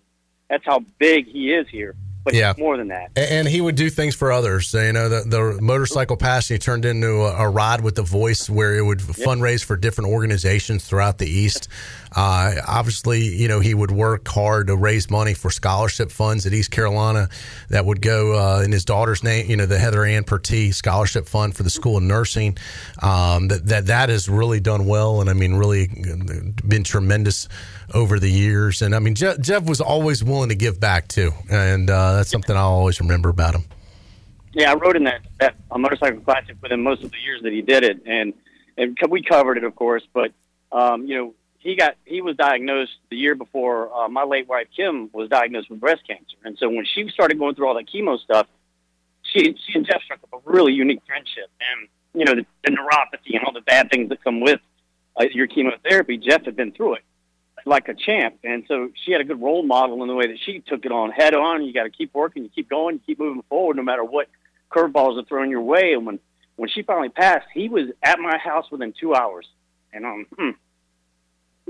sorry guys. it's been tough. I don't know how Bailey got through it the other night.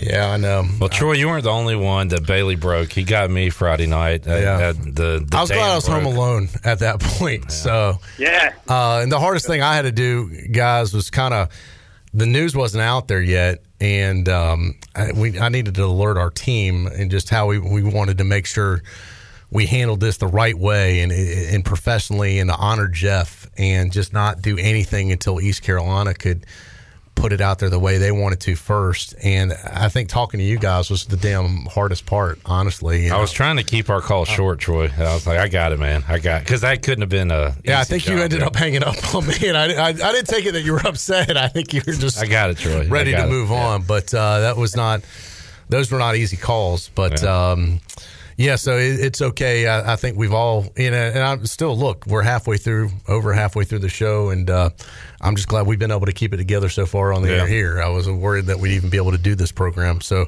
Meador, we understand, uh, especially when it when it comes to Kim and all the stuff and assistance he provided back then. Oh yeah, he was. I mean, he was a, like I said, a force. When he showed up at the house, I didn't expect it, and uh, he stayed and sat for a while, and and uh, you know, I, it was uh, seeing the way he uh, charged through that that uh, that part of his life that was such a big challenge, and he always thanked uh, Pirate Nation. He's always talking about how the letters and the cards and all the things that he got when he was battling that stuff. I went over to his house um, several times um, when he was battling it, and, um, he was always in good spirits. He was just yeah, well, here we go, Brian. We got to get on down the road. That's it. That's what he, you know. That was it. You got to keep going forward. You know, eyes on the road, not the rearview mirror with that guy. Always. That's why I think, you know, uh, the last conversation I had with him, I asked him who was going to win the Super Bowl, and Marty Fuhrer had a very similar story. He said, "I think the Eagles are better, but uh, Patrick Mahomes is going to find a way." And yeah, there you go. Yeah, Yeah, Marty Fuhrer, was right again. Chiefs fan, and he was right again. Yeah, I remember uh, this was probably about ten years ago. We we'd started. It was the first time we ever did the Pirate Radio kickoff party. And that was going to be a one time event. We really did it to honor Jeff, and it was going to be ten years at Pirate Radio for Jeff. And I believe at the time, gosh, 20, 25 years, I think, uh, w- with ECU. And we wanted to have a party to recognize that, celebrate Pirate Radio. We recognized Jeff at the party and it, it was just a one-time event. We also used it as a chance to raise money for his um, the scholarship fund in his daughter's name at the ECU School of Nursing, and we were very successful. And, and you know, able I wish we could have done more. I think we did twenty five hundred or three grand, you know, of fundraising through that, and we donated all the proceeds for the shirts to that fund. I'll never forget being at UBE the next day. And uh, we gave Jeff a check for I think around three thousand dollars for that uh, to the to that scholarship fund, and once again, I'm not to belittle, you know, it was it was great that we were able to do that, and through our listeners to support, we were able to to get that done. But but I'll never forget Jeff almost cried. I mean, you would have thought we gave him three million dollars. I mean, he was so grateful for the few thousand dollars to going to that fund, and I'll never forget how just eh, eh, kind he was that that how much that meant to him and then like this great note that he wrote to to us the the next week of what it meant to him and Debbie. And I just I never forgot like how much that impacted him. And I almost was like wow that I wish we could have done more you know but um, that's how genuine Jeff was. And he, he was just grateful for uh, anything that that people were willing to do to support the causes that he was passionate about. Hey, that, that first motorcycle run um, that we did, we only raised fifteen hundred dollars, and we had a we had a you know seventy five bikes, whatever it was, and and um, that was including you know and he put up the money for the food. Ron Ayers helped out with a lot of stuff, and and when uh, when the check was presented to him, he didn't know what the final number was. His wife Debbie was there collecting, and when um you know Ron matched it, bumped it up to what fifteen hundred. He had the biggest smile on his face, like the, the generosity for people just to raise that amount of money. It was half as much as you know the check you presented, and he still had the same uh, appreciation, genuine appreciation, and look you right in the eye, and, and uh, you know, shake your hand and hug you and tell you, you you you didn't have to do this, but thank you so much for doing it. Meet where they say don't meet your heroes. Jeff was a hero I was glad to meet, and I mean, you and I might be in the cynical Hall of Fame, and but but man, uh, One and one A, just an all timer, man. Just uh, awesome that uh, somebody I looked up to that I got to be a friend, and uh, and same with you. No, he, let me tell you something. He loved you, buddy. We we joke about you all the time. I said, man, I don't really have a whole lot to do on Twitter, but I got to tell you, I look at Clif stuff. He's a, this is about you know, a few years back, and you were the only one. You, you were kind of on the uh, you were the, the I guess the tip of the spear for me to even want to look at that garbage because I didn't care about what everybody thought. I just just give me the news and get down down the road. But then you brought this whole other thing to it. He and I had many conversations. I just threw a clip foot. Yeah, you get in trouble for that one. yeah, we're, we're, we're pretty sure Clif will never have to worry about making it in corporate America. That's uh, If they do any vetting at all, he's done. yeah, he's safe. Uh, he needs It's, to stay- it's it's out there Yeah. for everyone. We need to, we need to keep clipping the mom and pop shops here, Pirate Radio. That's all right. He does you guys a good service. Uh, it's fun. As of right now, I'm scheduled to do PA for ECU baseball this weekend, Meador. So keep up a good word uh, for my name out there. See, I thought you got fired. That's Well. how much of the know I am. I'm kidding. Every chance I get, I, I try to plug you and put you. Uh, you know, I hold all you guys in high regard, and I appreciate you uh, just giving me the time to talk about the voice. And, and and Brian, I know a lot of people. uh, We got people tuning in and out all the time. Um, there's been no service set yet. Uh, the family's waiting on the the body to be able to be returned home from uh, Louisiana. Oh, yeah. That's taking. Uh, it's it's not an easy process. It's taking a lot longer than I'm sure most people would have hoped. Um, so you know, there's not a, a date or time set for that as far as a service. But I, I've talked to a lot of ECU officials over the weekend, from the chancellor to the AD and on down the chain. And I, I know there's a lot of interest in doing something if it, you know, once the dust settles a little bit on what the family decides to do first, uh, of possibly having some type of celebration of life on campus, um, you know, down the road in a, in a maybe a two three weeks or so when it's appropriate. And and I, I thought, you know, what a great venue, Minges Coliseum, to be able to do that. So Yeah, hopefully, as you meet with folks over there on the inside, you know, maybe you can offer your. And um, we talked to Pierce about it too. I think everybody we talked to thought it would be a great idea. So hopefully, we can uh, Yeah. work with you guys, and you guys can get that uh, arranged down the road. Because I know uh, a lot of folks throughout the Pirate Nation would really like that. No, I think so too. And it'll be a good chance. To, you know, I mean, I, I can't.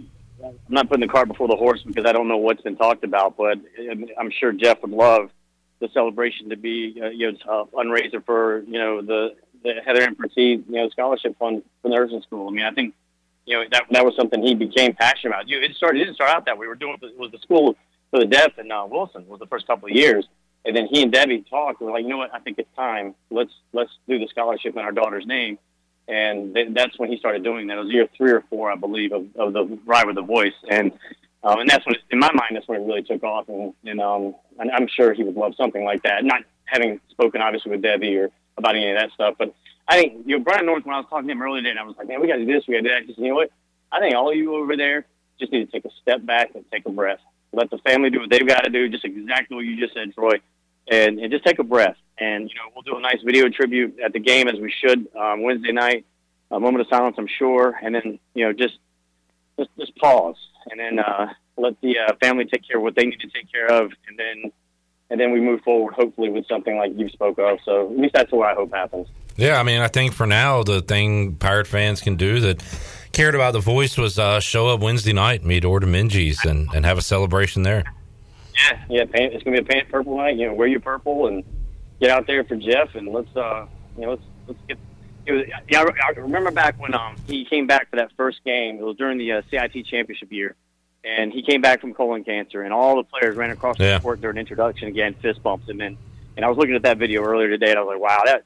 Uh, yeah, that that speaks to it right there. They had so much respect for him, and all the players all these years, and whether they stay in touch or not, you know who the legend is, you know who the man is. And when we would go shoot the show during shoot arounds, the players would walk over and sometimes they go, What's some Meador, you know, whatever. But it was always it was always voice.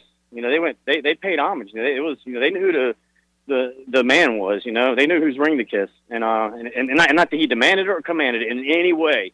They gave it to him. And um and that's just it's something we're gonna miss, man. I don't know that you know in my lifetime certainly not, but we're not gonna see anything like that again. Troy, you're talking about the support from uh, broadcasters around the country, Pirate fans, but a lot from the players too over the weekend. As recent as Miles Berry and uh, and even Brandon Suggs, who transferred out to UCF, talking about how nice Jeff was to he and his family, and, and going back to Chris Johnson and all across the board. He, I mean, he really about- did care about the, these guys, and And think about how many players Jeff had contact with over Yeah. the last 35 years. I mean, I, I just think about the, the number we've had contact with. Jeff has had m- way more than even us. So, I mean, guess it's those, just- those trips, Meador, you, you're in close contact. You really get to know somebody, and then Jeff certainly got to know uh, all those players. Yeah, and the support staff too. I mean, Jeff, his he's you know steel trap. That memory of his was impressive, and and um he would name a kid where they're from, you know, whatever happened to them, and uh, good or bad, he remembered. And um, you know, it was it was interesting. So, you know, I'd say who was the uh, the big guy? You know, uh, uh, from like I don't know Australia or someplace like oh Garth Brindley. you know, oh yeah, yeah, that guy. You know, just he'll you. He, he, he had, he's always had the name in the chamber. All you had to do was ask the right question. And, and Shirley, how many? You know, we did these things called "Visit with the Voice." So they're kind of vignettes, maybe a couple minutes long. And uh, over the past twenty years, I mean, I bet we. How many of these do you think we've done with Jeff over the over the years? What do we have? Like 200, 100 of them uh, at least. Well, I mean, well- At least because he do how many a month, Shirley? We do he four or did, five he, a month. He did four a month.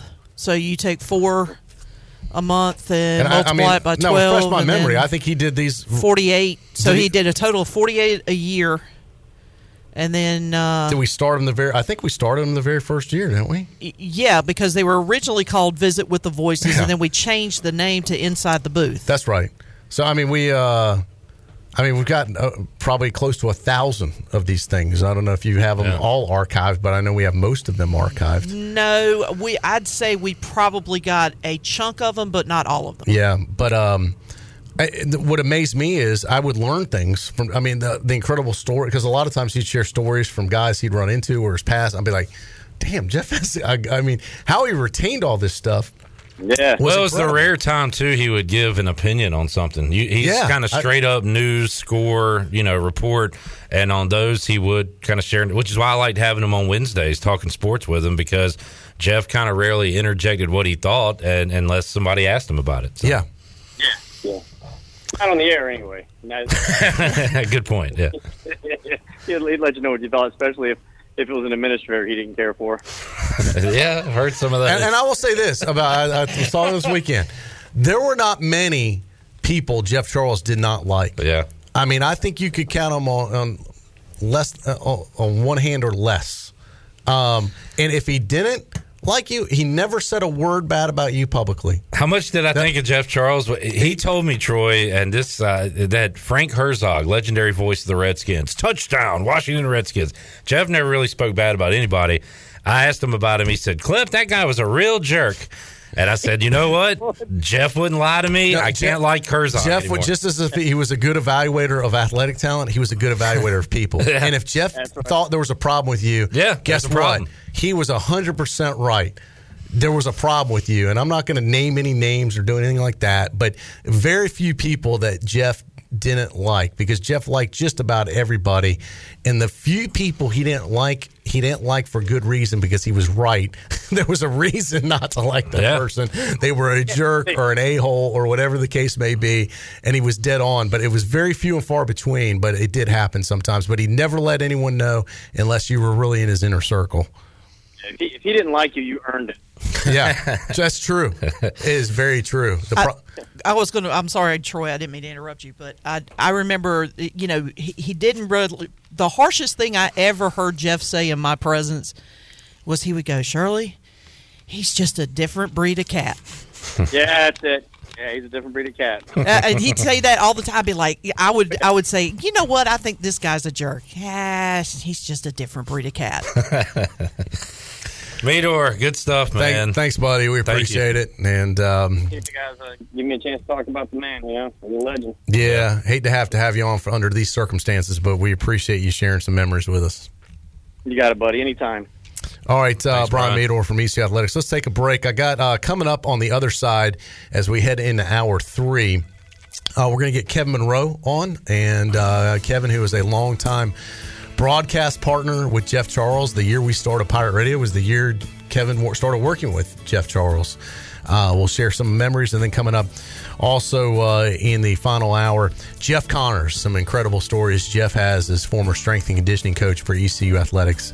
So uh, Kevin Monroe on deck, and also uh, Jeff Connors slated to join us in the final hour. So we got a lot more to do as we remember the life and times of our friend and colleague and legendary voice of the Pirates, Jeff Charles. We'll be back right after this.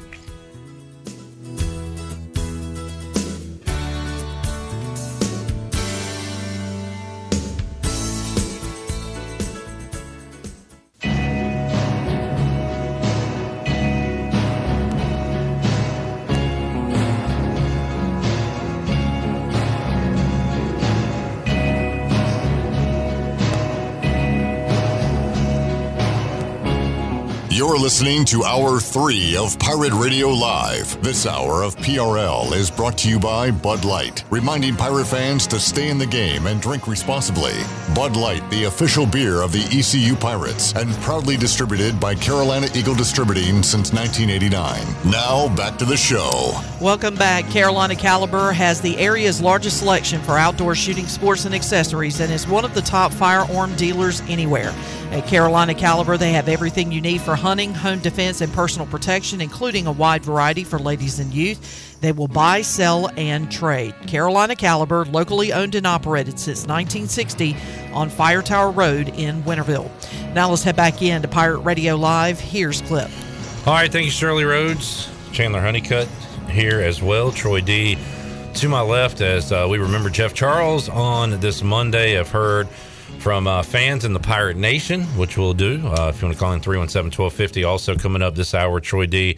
Uh, Kevin Monroe in just a few moments, and Jeff Connors coming up to tell some stories. Yeah, going to be great to hear from those guys as they share memories. Before we get to uh, Kevin Monroe, let's go out to the live line. Kenny from uh, Blounts Creek has been hanging on and wanted to get on the show. So, Kenny, welcome back. How are you? Doing good, guys. Uh, uh, thank you guys for uh, doing this show today. You know, uh, it's uh, a great tribute to a good man.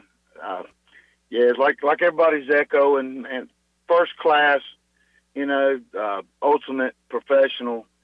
That, that was Jeff Charles, and uh, you know, it, it, I guess it hurts a little bit more because Jeff was family for the East Carolina and, and the Pirate Nation.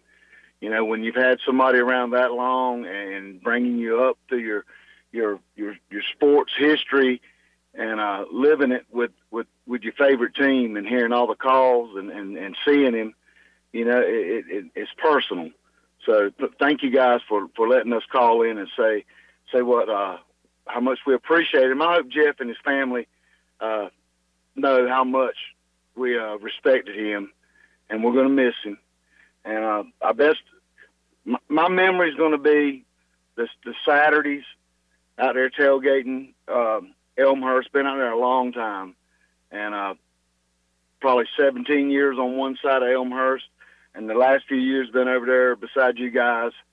And just having Jeff would walk by that walk he'd take every game day, and he would stop. You spoke, you said the voice, and he would stop, and he'd speak to you. And uh, the last few years, you know, over there beside Pirate Radio tent, he'd he'd come up and talk to you guys, and he'd always stop by my tent and talk to us. And I'll never forget in 2019, after my son had his uh, horrible accident, that's the first thing Jeff Charles asked me. How was my son? Is he doing okay? Is he going to be all right? And that meant something to me. And I just, uh, whether it was a 30 second conversation or 10 minute conversation with Jeff before a game, you, when he walked off, you were like, hell yeah, we're going to win today. And he made you feel like a better person. And uh, so we'll greatly miss him. He'll never be replaced, and his memories will uh, always live on in Pirate Nation. So thank you guys, and people don't tell you enough. Love you guys. Y'all keep doing a great job. Thank you, Kenny. Thank you, and, Kenny. and Kenny Meador touched on it. Jeff knew how much uh, the Pirate fans, uh, how much Jeff meant to the Pirate fans, and how much the Pirate fans loved him. And Troy, uh, Jeff knew, you know, how much we cared about him here at Pirate Radio. Uh, myself personally, definitely, but you and Ellerby, Shirley, who was with him all those years. I, I do, in this awful situation, I do feel good that he certainly knew how he how people felt about him. You know what I mean? Yeah, there's no doubt. I mean, Jeff, um, you know, w- was a living legend with us, and we always let him know that. Yeah. And uh, we, I, I never took Jeff for granted. Yeah. Um, I always knew it was lucky and special. And I was kind of going back to what Bailey said earlier. I knew one day Jeff may want to retire, but I didn't. I still thought that was probably about a five year window out. You know, before he'd really consider as far as when I say retire. He might have retired from the state system, but he didn't retire from ECU. Yeah. He didn't retire from representing the university. He didn't retire from play by play Or from Pirate Radio. or from Pirate Radio. Uh, the guy was going strong, and I, I think he still, as I said, had a lot of gas left in his tank and a lot of passion for this place, and uh, wasn't ready to hang it up yet. But uh, man, what what a legacy he's left.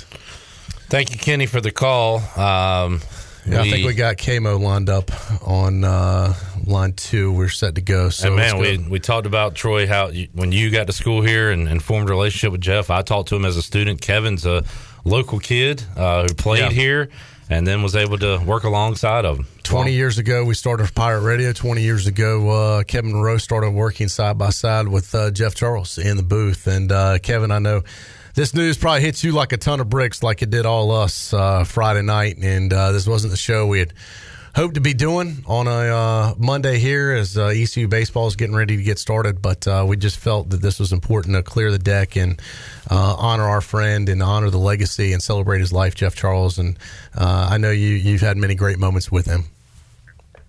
Yeah, uh, thank you guys for having me. Um, I, I've not talked about this much at all since I've heard about it on Friday. Um, it's just been one of those things that's just it, it's so surreal. I just can't believe it.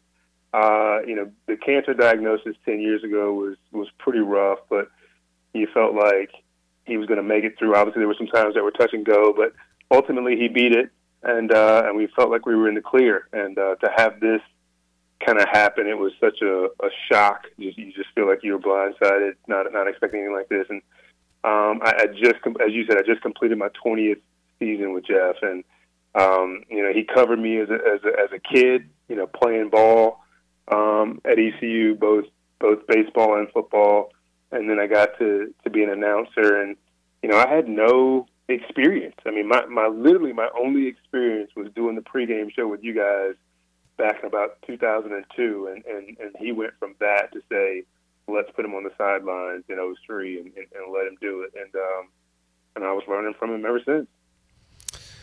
Yeah, and uh, I mean, as you said, you've kind of grown up with him all many ways from uh, from a student athlete to uh, to a colleague. And we talked about this earlier, Kevin. What a professional Jeff was. You witnessed it uh, many times, and just the way he conducted himself, the way he prepared for broadcast, the way he'd uh, take things. Never once did Jeff ever take anything for granted. The way he prepared was second to none, and I know you witnessed that many times. It's no question. It's funny. As I got started in the early days, um, you know, I, I was talking to my father about it, and, and you know, I said I'm going to do color commentating. I'm going to go in the booth to color commentating. And he's like, all right, well, you you listen to everything Jeff says, and you you learn from him because he's he's the man. And I'm like, well, yeah, yeah, I'll learn from him, but you know, we're going to be equals up there. I'm, I'm going to be like Troy Aikman. He's going to be like Joe Buck, and uh, we're going to be. He's like, no, he, he's the voice. You you just sit up there and, and listen and learn. And, and that's exactly what I did. I mean, you know, from the very beginning, I just kind of learned you don't step on him when he's talking. You be quiet until he's finished, and you be prepared because he was always prepared. He always had charts everywhere, note cards everywhere. He could fill 30 minutes like it was nobody's business. So we had, you know, power outages and rain delays, and you you name it. Jeff was still talking. He could talk from wrestling to music to to whatever, and uh, and that was what he did. He was prepared every week, week in and week out, and it was my job to just keep up with him and just to, to appear to be as prepared as he was. But nobody was better than him at doing what he did. Yeah, and Kevin, you brought back some memories for me because back in the day when I before the predecessor to this show, Clif, as you know, was live at five, and uh, I would host the five o'clock hour, which at the time, you know, now we do three hours like it's nobody's business, but back then, just doing an hour seemed like it was a big deal. Um, and every once in a while. Uh, there'd be not a lot going on in the world of sports, and there wasn't a lot to cover for ECU, and I didn't have a guest lined up and I would need to kill. You still had to be on the air, as you know, Clif. Uh, we got to do a show no matter what. So every once in a while, I knew I was in a bind. And every time I was in a bind, I'd call one guy and he would bail me out every time. I'd have nothing for the last half hour of the show. I would ask Jeff if he could join me. Usually he'd do it in studio. And man, we could talk. We we could have talked for hours, and that last thirty minutes ended up being awesome because of Jeff Charles. And you're right, he could fill time and talk and be interesting and knowledgeable like no one I've ever met. And it, he he multiple times, Kevin bailed me out. Yeah, there's no question. I, just in those early days, I just would, you know, I'd go to the hotel room in the night and just say, "Hey, what do you want from me tomorrow?" And he, he might would tell me the the players that were injured, or the players that had been suspended that wasn't public knowledge, he kind of give me some inside information. But outside of that, he said, just talk about what you see, and, and that's that's what I would do because he would handle everything else, and I didn't have to be, I didn't have to worry about, you know, what might happen during the game. If it didn't happen on the field, Jeff had it, and so that was kind of the thing. And you know, I would go to dinner with he and Marty and David Horn, Um, those first few years, I would go with him every road trip, and uh, eventually, I, got a little tired of Jeff wanting to go to Denny's and Wendy's every time we went somewhere, and I wanted to go somewhere a little nicer, so I stopped going to dinner with him. But he just he, he was just such a personality, and whenever we go to Cincinnati, he'd take us to his favorite, you know, barbecue rib joint. Uh, we go to Memphis, we'd all go somewhere and, and hang out because they always had such such good food, and so uh, just the trips in general is what I'll remember. Uh, obviously, all the uh, the on air stuff, you know, calling the the Carolina game we won uh, by the field goal was just a you know a very memorable one for me. Uh, the two conference championships, um, you know, back to back under Coach Holtz, and uh, you know, the Tulsa game where the defense just showed up in a big way. We had five interceptions. Just calling that with Jeff and just being uh, in awe of how well the team played, uh, and just on and on and on. And you know, obviously I didn't know this this last win against Coastal being our you know our first bowl win in a while um, was a big deal, and it was my only road game this year. You know, I, I started doing just home games, and so uh, to be in the booth with him one last time, for the Pirates to play really well, for Holton Ahlers to to go out with a bang, uh, was really special. Yeah. Saw people pointing out Troy D uh, called uh, the last basketball game he called a Pirate win, the last football game, the game Kevin was just yeah. talking about, a Pirate victory. Went, went out a winner and uh, painting a purple. And it, I was thinking about the guy that was in your seat, Kevin, before you, Carlester Crumpler, um, who was Jeff's long time. I thought about him over the weekend too, long time broadcast partner, and I, you know, that was at a time too. So many of these games, as you know, the the radio play by play isn't as important. I don't want to say as important, but isn't what it used to be with the advent of. Uh, every game's on TV, and if it's not on TV, it's on your computer or your phone on ESPN Plus. And but back in the '90s, in the early '90s, the radio was really the only way to stay connected with the program. And then one of the more lighthearted, lighthearted moments uh, when I think back with Jeff, this was in the '90s, and it was the famous call. I remember listening to this game and Jeff saying this, and I wish I had audio of it because it was a great call. But a player went down. Um, and he was grabbing his leg, and it looked obviously it was a cramp or something. And I remember Jeff going, "Well, I think he's got a cramp, Crump." And it was just a great call the way Jeff did it in his own dialect and uh, the tempo of the way he used to talk. But it was one of those funny moments that we would uh, go around to students, and uh, anytime you grabbed your leg, I think he's got a cramp, Crump, and it just kind of became an iconic slogan uh, back in the '90s for us. Now we've got Jeff saying T.J. Lee and Kevin Monroe saying no flags on no the field. No flags on the field. yeah. Just uh, just legendary stuff. Kevin Monroe joining us, and Kevin talked about it too. His uh, his sense of humor. I mean, the ultimate professional. But once you got to know him, you, you air, on the air every now and then he'd throw out a line or two, but behind the scenes, uh, really funny guy as well. Listen, we had we had some some some times, right? You know, doing this twenty years I, when I first started on the sidelines, it was the John Thompson era, and then we, we didn't just lose; we were getting destroyed every week. And so, just to, to keep our sanity, we just cracked jokes all the time about things that were going on in the program and how you know how bad things were, and you know we go through other eras, and and uh, just always Jeff had the best attitude about things. He was so optimistic. You know, he he would be real with you about where we were with things, but he he would always talk about what you know certain players that the pro that uh that the coaches liked or certain things that were going on in the, in the behind the scenes that were, were going to make us better in the future. But yeah, he just would crack jokes, and we just kind of laugh about things to keep from crying at some points. But uh, he always had me in stitches. Kevin Monroe joining us. Kevin, uh, thanks for coming on, man. Uh, sharing some of your memories and thoughts. I'm a, a, lot like you. Uh, I didn't really talk about it much this weekend. I I put on Impractical Jokers and just ran a marathon to try to like laugh at something because it was uh, it was just pretty gray uh, the entire weekend. But uh, thanks for, for talking about it with us, man, and uh, we appreciate it. And uh, all the all the uh, appearances you make during the football season too, Kmo. Yeah, it's just you know I, I appreciate you guys letting me talk about it on the air. Um, obviously, he's going to be missed, and you know I, I don't know how you replace such a legend. Um, it, it, it bugs me a little bit that he's not already in the Hall of Fame. I, I thought that should have been done. Hopefully, now he will be put in, you know, as soon as possible. But uh, I just I loved everything about him, working with him, and uh, just the, being gone, you know, so quickly, so in a shocking way like that, where we didn't have a chance to prepare for it. it, is, is going to stick with me. But I know that I have all these memories for the last 20, 20 plus years as, as both a, an announcer and a player, and uh, you know, I can always keep that with. Me. And Kevin, you know. Uh, I was talking with uh, a person in the administration at the athletic department earlier today, And you know, obviously, the Hall of Fame is a no brainer, and um, whatever it is, I'm sure he'll you know if we want to say first ballot Hall of Famer for sure. But he was saying, hey, what about honoring Jeff even bigger and better than that and doing something. I mean, no one in history has seen more ECU basketball games in person than Jeff Charles. What if the court was named after Jeff, Jeff Charles Court? You know, I mean, that would be a, a great tribute to him. So I think there's a lot of things. I, I love that. I saw one of our friends put out there renamed Charles Boulevard Jeff Charles Boulevard. That'd be awesome too. You know, I'd love to see that. But Yeah. but the the the university doesn't control what uh, street unless it's on campus is named. But I think if you called the court Jeff Charles Court, I think what a what a fitting tribute to Jeff Charles too. That would be awesome. He, he, he certainly deserves it. And I agree with Kevin. I I kind of tongue in cheek even joke with Jeff uh, several times, like uh, that we need a statue, we need something named after. I wish we could go to a trend where we do kind of honor people before they pass on. You know, and Yeah. Yeah. Whether it be Hall of Fame, whether it be this other stuff we're talking about, Well, but that's and- a conversation for another day. Once again, that's why we started our party. It was, and it Yeah. wasn't intended to be every year. It was just a one time thing to really honor Jeff Charles and to Yeah. recognize that we were around for a decade at that time. So, um, you know, we didn't want to waste any time, but I, I, I do think there's a lot of things that can be done to Yeah. um, recognize him and um, immortalize him forever with ECU. Kevin, thank you, man.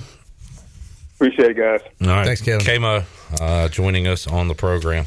We'll take a time out. We'll come back. Uh, we'll try and hook up with uh, Jeff Connors. Oh, do we have some? You want to get a call before we? Yeah, get a break? okay. Yeah, yeah, yeah. I'm sorry. I did not know. This is Roy, Shirley, Roy and Charlotte. Roy and Charlotte, you're up. Hey, Roy. Hey guys, thanks for squeezing me in before the break. Um, talked to you guys many times driving back from Greenville on a late Saturday night to Charlotte. But you mentioned earlier about how um, pre before we were on TV a lot, it, radio coverage was really all we had for a lot of games. And we had at one time we had terrible radio coverage here in Charlotte. There was a station in Salisbury. We would literally get in the car on game day and drive to Salisbury and sit in a rest area parking lot and listen to every single play of the game. And Jeff Charles ooh, um, made you feel like you were there. You were there on every play. And I just, um, and Kevin Monroe's done a great job as color analyst. I've loved that, but uh, certainly praise him. But this is Jeff's day. And um, I just want to tell you that. That was just, for me, that was just, Jeff Charles was ECU football, man. It was just, I remember those days like it was yesterday. And I, I was just, it just it just breaks my heart that we lost him. But I think you guys are doing a great thing and, and, and honoring him today and celebrating his life. And I just wanted to express that. So thank y'all all very very much.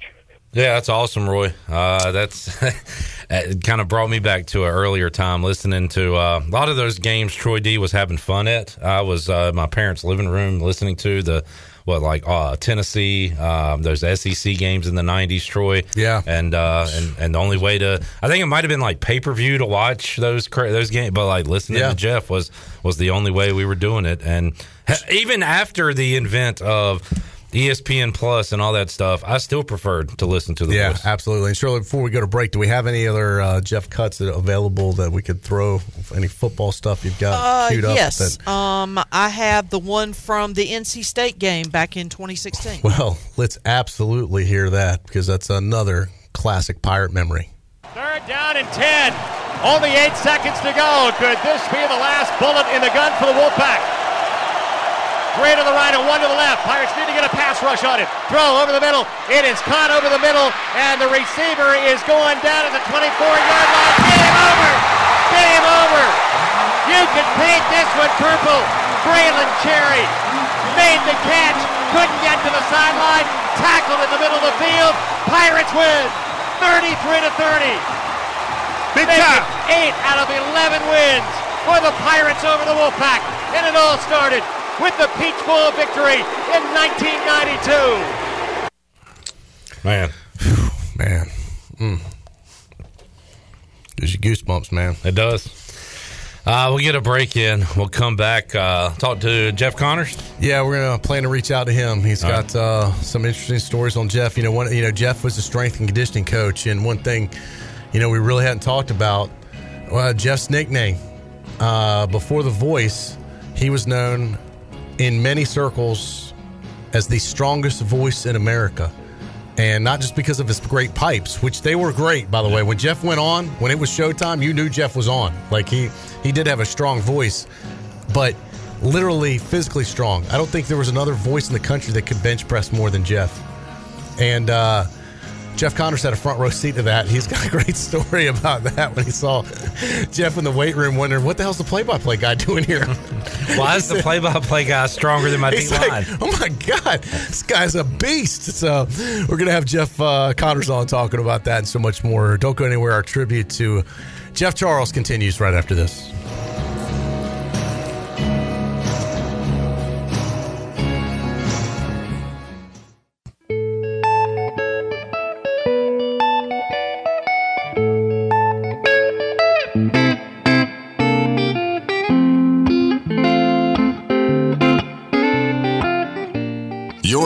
To Hour 3 of Pirate Radio Live. This hour of PRL is brought to you by Bud Light, reminding pirate fans to stay in the game and drink responsibly. Bud Light, the official beer of the ECU Pirates, and proudly distributed by Carolina Eagle Distributing since 1989. Now, back to the show. Welcome back. Orthopedics East and Sports Medicine has been caring for Pirate Nation and the student athletes at ECU for more than 35 years and are the official team physicians for ECU. Orthopedics East provides a variety of general and specialized operative and non operative orthopedic services to meet the needs of the patients in Eastern North Carolina. For more information, call 757 2663 or visit orthoeast.com. Now let's head back into PRL. Here's Clif.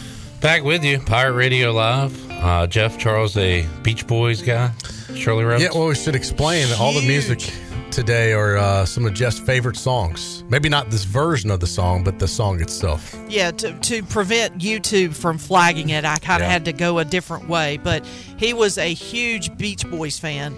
Um, was a big fan of a country artist by the name of Suzy Bogguss. Any song that featured cars, he also was a huge fan Yeah. of. So, uh, but the Beach Boys, yeah, he and I had had many a conversation about the many Beach Boys songs that he liked. We've enjoyed hearing from the Pirate Nation today. Also, Brian Bailey, Brian Meador, Morgan Ahlers, Kevin Monroe. As uh, Troy, we remember the legendary voice Jeff Charles on this Monday. Yeah, a lot of uh, Pirate Radio All Stars joining us today. Unfortunately, as we said, we hate to have to have them on uh, under these circumstances, but what great memories uh, they've been able to share with us, too. Uh, let's go to another one and back to the Pirate Radio Live line. A guy who is uh, also a true pirate who is done a couple tour duties here at East Carolina, former strength and conditioning coach for ECU. He is Jeff Connors and a uh, longtime East Carolina Pirate. And uh, Jeff, welcome back to the show, man. Appreciate you joining us for a few minutes. Well, I really appreciate the invitation. Um, I'm in the middle of 540 on it during rush hour, so if I get a little distracted or if I lose you, I apologize. Uh, but uh, I'm still in a state of disbelief, I guess you could say. And um, you know, this goes back with me to when I came in spring of 1991. So I, of course, uh, knew Jeff for you know, over three decades. And uh, when I first came in, of course, the big guy Matt Maloney was one of the first people that I met, and uh, he was pretty much attached at the hip with Jeff Charles back then. And so, uh, you know, he he he first introduced me to I think was Professor O'Cools, and then uh, my next acquaintance I believe was Jeff Charles. The next morning in the weight room, uh, and those guys would come in and work out together. And uh, the only thing that I could say about both of those guys is that they really exemplified the heart and spirit of the pirate. And I think over time, uh, really up to this day, still do.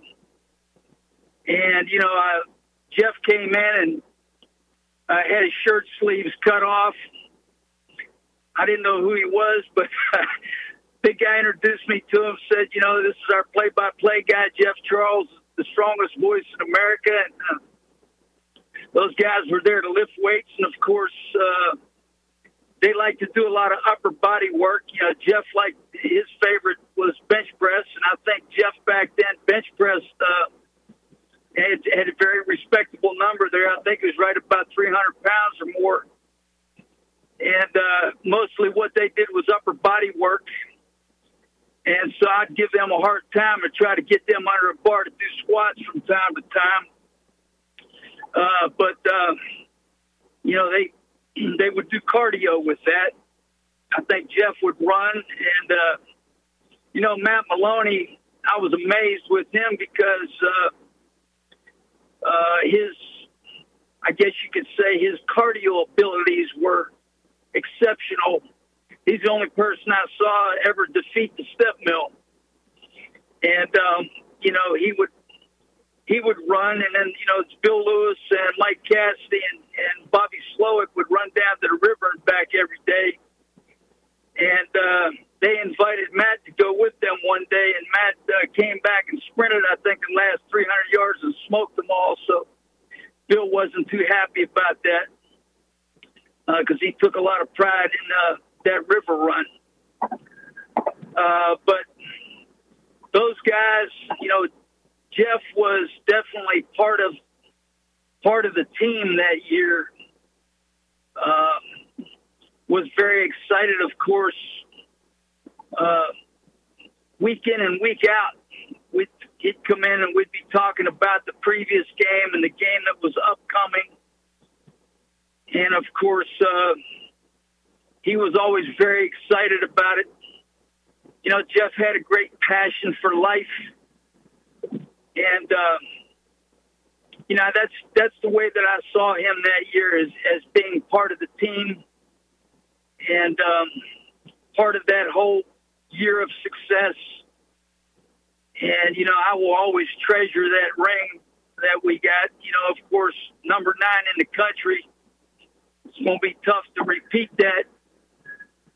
Uh, but Jeff was part of that, and I really hope they gave him a ring. Um, because you know Jeff was always very positive and very enthusiastic, and that's like the type of people that I like to be around. And I think that his enthusiasm really uh, rubbed off on the players and anybody who knew him. Yeah, Jeff Connors joining us on the live line as we remember Jeff Charles, and uh, you know most play-by-play guys aren't uh, workout fiends like Jeff was. I know that probably had to take it. You're like, what's this guy doing? So he might be benching more some of the players. You know, I mean, Jeff was uh, for a while. I mean, he was really getting up there with his uh, with his bench and his weightlifting. So I know you as a uh, weightlifting guy probably had to really appreciate that. Yeah, he came into the weight room uh, very often uh, over the years. You know that that first ten year stint that I had, I I saw Jeff several times a week in there, and uh, and Matt as well. Uh, you know, and then I do remember the uh, that Jeff was very strong and very resilient. Uh, now, you know, he lost his daughter in a car accident tragically. I don't remember what year that was, uh, but you know, that shook us all up. And uh, I really didn't even know how to approach Jeff and what to say to him after that. And uh, what I really noticed about him was, you know, he was such a strong person. And I thought that this guy's got to have very strong faith the way that he deals with things. I saw him as being very resilient and emotionally strong. And then, of course, uh, you know, going to, you know, my second, you know, when I came back, uh, of course, Jeff was one of the people that I remembered when I left for the, you know, for 10 years. And then when I came back and, and saw Jeff along with a lot of other people, I mean, you know, he just really made me feel like, you know, hey, you know, you're back home because he's part of what East Carolina is all about. And, uh, you know, I was Jeff talked to me when he got sick, and I saw him upstairs in the ward building, and this was uh, not very long after he had had a surgery, you know, and he was uh, definitely in pain and fighting, you know, what he was dealing with with cancer, and but still, you know, such a strong person and determined, you know, to get back to full health. And you know, he he introduced me to intravenous mistletoe uh, because, as crazy as it seems, I, uh, uh, you know, somehow got a melanoma myself. I didn't even know really what a melanoma was, uh, but I soon found out that it was pretty serious.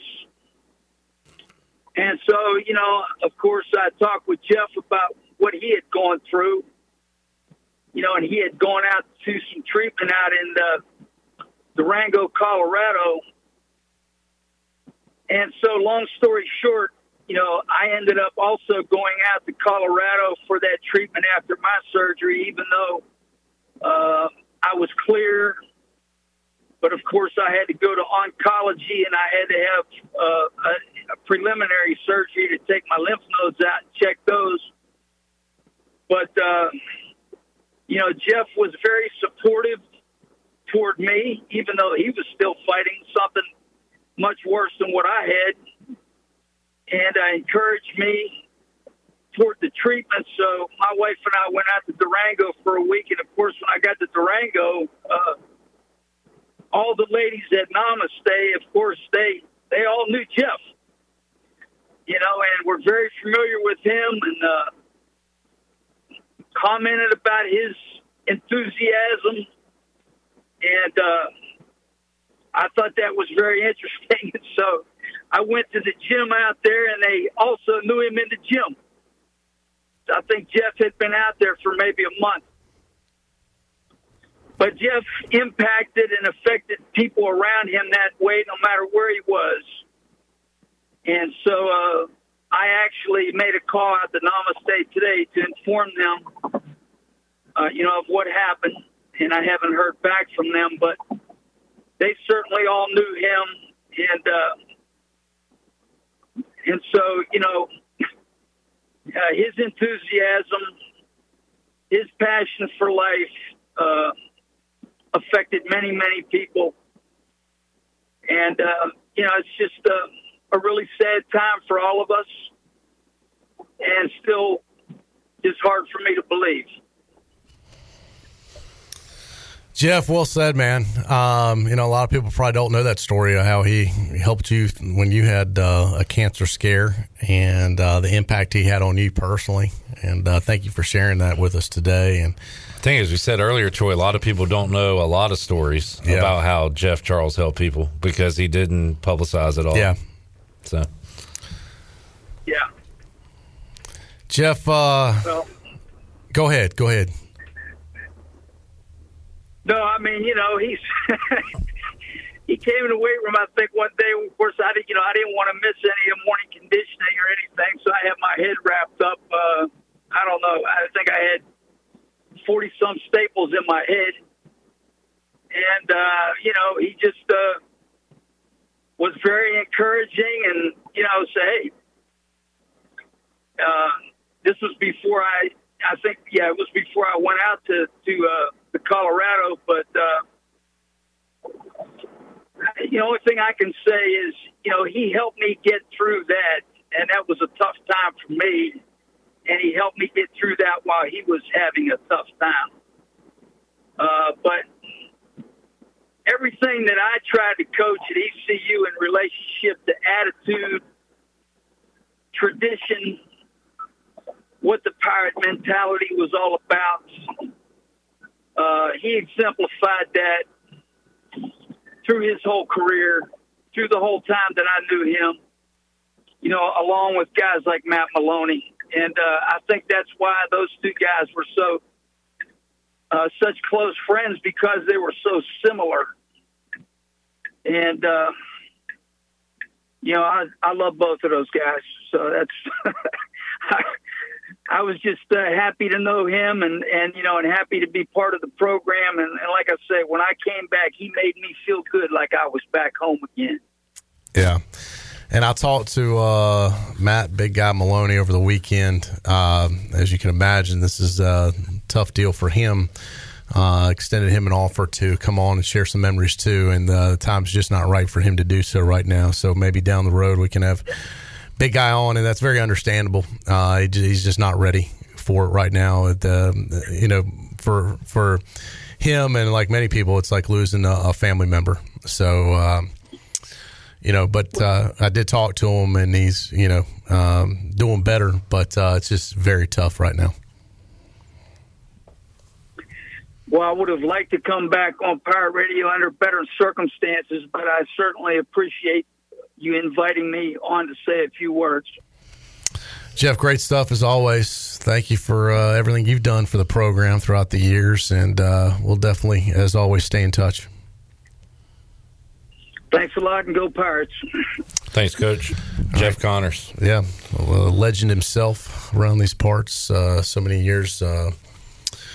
Uh, 10 year stint originally in the 90s, then away for 10 years, and then come back to uh, finish his career here at East Carolina. So uh, a lot of great moments uh, he's a part of, too. Can't imagine many uh, closer relationships between the strength coach and the play by play voice. Right. You know, the country. Right. Yeah. Yeah. Just not a, you- a crossover that seems normal. I know. But perfect. uh, But here it made total sense. Yeah. Because Jeff would see Jeff often in the weight room. And most play by play guys, I mean, let's be honest, they're more like Corey Glore, probably have never seen a weight room. Hello. you know? So it's just a testament to uh, how Jeff loved to work out. One- one of his that- interests. Yeah. So it was great. And they'd do some cool segments with uh, Jeff Connors on, on shows often. And, um, you know, just uh, unique perspective that he has with uh, kind of knowing Jeff for so long, too. We got some more clips to play. You want to hit one before we take Yeah, time absolutely. out? Uh, We had Kevin Monroe on earlier. Was talking about no flags on Uh, the well, field. the famous uh, TJ Lee call. season opener against the Hokies in Charlotte. God, one of the that one. hottest days in the history of Charlotte, North Carolina. Hit it, Charlotte. Snap back. It is blocked by the Pirates. It's picked up. T.J. Lee picks it up. It scores. No flags. Touchdown There's Pirates. no flags on the field. T.J. Lee blocks the punt. That was a big win for uh, for the program back then over Virginia Tech. I remember that. I was jacked up after that game. And then uh, went on to beat West Virginia the following week. Got ranked as high as I think 13 or 14 in the country. Yeah. Uh, before it became it came crumbling down week four. But man, what a what a way to start that season. And uh, the voice and, and Kevin Monroe were hyped on that one. That was awesome. Yeah. All right, uh, we got uh, grab one in for a break. More calls to get to, and we have a phone call uh, to get to. Troy D. All right, one of our uh, good friends, longtime supporters, uh, Don Edwards, is uh, joining us. Don, how are, how you been doing, man? Thank you for for being a part of this. So, Troy, first of all, you know I don't know how to work radios or phones. So, so uh, do you hear me? Am I, am I We- we- in? I'm okay. Don, I have good news. We hear you loud and clear. So whatever you're doing is working. Oh, good. Uh, but anyway, I've, I've been out of place a little bit. But you know, let me say one thing first and foremost. Uh, I can hardly talk. Uh, mm, so, uh, all of us in the UBE family, I, I don't think anybody realized the special relationship we had at UBE, and we just want to say that we're branded so well. And I, I'm not sure anything branded or meant more to us for being the place to go than having the association with Jeff always so gracious, the consummate professional, 35 years of, of Pirate Preview. It was just a, a wonderful, fun experience. Jeff was great with, with all the fans, no matter who they were. He always took time. And of course, his show was extraordinary. He's, he's the great interviewer. He had great guests. That the, you know, a lot of famous people would come to UBE. I, I had so much fun. First, my dad did it. I'd always had the job of going and picking up the visiting play-by-play guy, who was always, uh, you know, the guest of the show. I remember John Cox. You probably know that name, Troy, Southern Miss guy. Yep, sure. Great. And it, was just an extraordinary experience. And again, the value of Jeff, I, hate to put, I hate to even, even say this, uh, was extraordinary. And, and he has certainly made UBE what it is today and all of us, you know, you saw a little interview with Yvonne on WITN, and she she could not talk hardly. She was broken up, but um, we will just truly miss Jeff. But one thing that's wonderful that happens to me all the time, I can live his play calling in my head all the time. So his voice is still with us, I think, and certainly in a lot of ways. Yeah, Don, I mentioned that earlier. You know, legends never die. His voice will live on forever. The greatest moments in ECU athletic history are archived by him, and uh, those don't have to go away. And uh, I think there'll be a place for those always for uh, for generations to come that'll hear Jeff Charles's voice. That um, may not even uh, people aren't even born yet, but that that will they'll come to East Carolina and that will live on and in many ways. So um, great, great memories with Jeff, and obviously foundation and such a great partnership, long time partnership with you and UBE and your dad, going back to your dad and. Um, what he is for with us on game days, it's just not going to be the same. And I told someone, you don't replace things like that. We just sometimes you, we're just going to have to take the L and uh, move on. And, and, we can't replace what Jeff Charles meant for us, for you, and for the Pirate Nation. Well, Troy, I can remember the very first time, for whatever reason, I remember seeing Jeff walking across the Chico's parking lot for the first time I ever met him. I just happened to look out and he was coming across. We were getting ready to meet back in 1988. so think of that, Troy, 35 years ago. Yeah. You just don't really have in this world we live in many 35 year relationships. And I, I almost want to call Jeff the greatest leader in ECU history in some ways because he's the constant. I mean, we've had great leadership. We've had him come and go. And uh, what has he been through? Maybe seven different football coaches. Is, is that fair to say? Is Maybe more. And he, he's been here. He's been the guy, and he's always been a part of everything. Truly, truly a special story. To, to be a, on a comical note, you know, one of my one of Jeff's absolutely biggest fans ever was my dad, and of course he was one of the guys that always was in the stadium every home game. Went to a lot of away games, but of course he would always be watching the game and listening to Jeff. And I remember. He was just such a fan of Jeff, and then he always would tell the story to everybody. He says, "You know, I was elected president of the Jeff Charles fan club. You know that, don't you? But you know what happened to me? He said I finally had to resign the club just got so big, I, I just couldn't handle it anymore. and uh, he always told that story, and we always got a, a great kick out of that. But I, I think that's probably accurate because the Jeff Charles fan club is certainly full of thousands and thousands of people, and what an enormous asset to ECU, if if not certainly, oh wow, our greatest asset. I agree 100%. And, Don, I know you're not on here to promote yourself or to promote UBE, but I talked to Yvonne over the weekend, and I just uh, almost as a public service, just want to let folks know.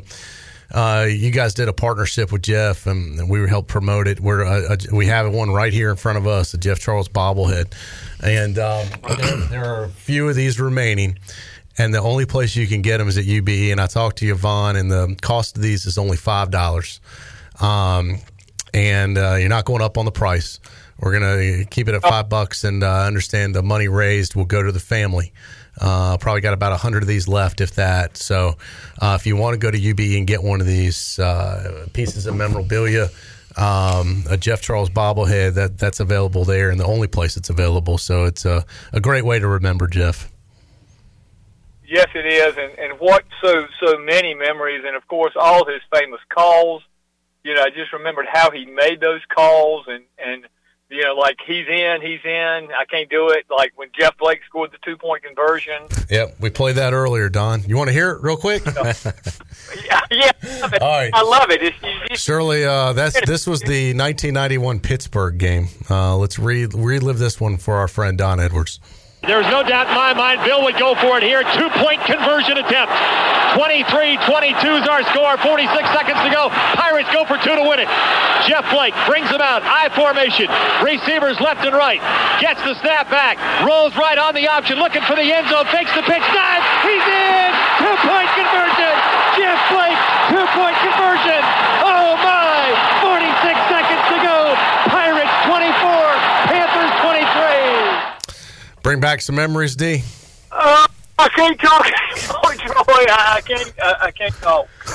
It's, it's, it's so special. I can't talk. Don, thank you for joining us, man. R- really means a lot. Thank Thank you. All right, guys, for doing this. All right, Don Edwards. We've heard uh, Jeff and Don start out many uh, broadcast Saturdays here Yes, sir. on uh, Pirate Radio. Troy. A lot of special relationships Jeff had with folks uh, throughout the community, and his bond with the UBE was special. I, I don't even want to tell Don this, but it was kind of tough today, and we were listening to the UB spot with Jeff's voice still on it, and you know, it was one of those things. Never thought we'd have to make a change there, but uh, tough, tough situation for sure. We'll take a time out. We'll come back. Let's. Uh, we're gonna run some of our favorite. We got some great clips to run. We come back, Shirley. Am I right? Uh, yeah, and I've got a couple of stories that I'd like to share as Okay, well. Okay, so we'll get ready to wrap things up and uh, we'll share some final stories and some final audio cuts from our friend Jeff Charles. We return right after this.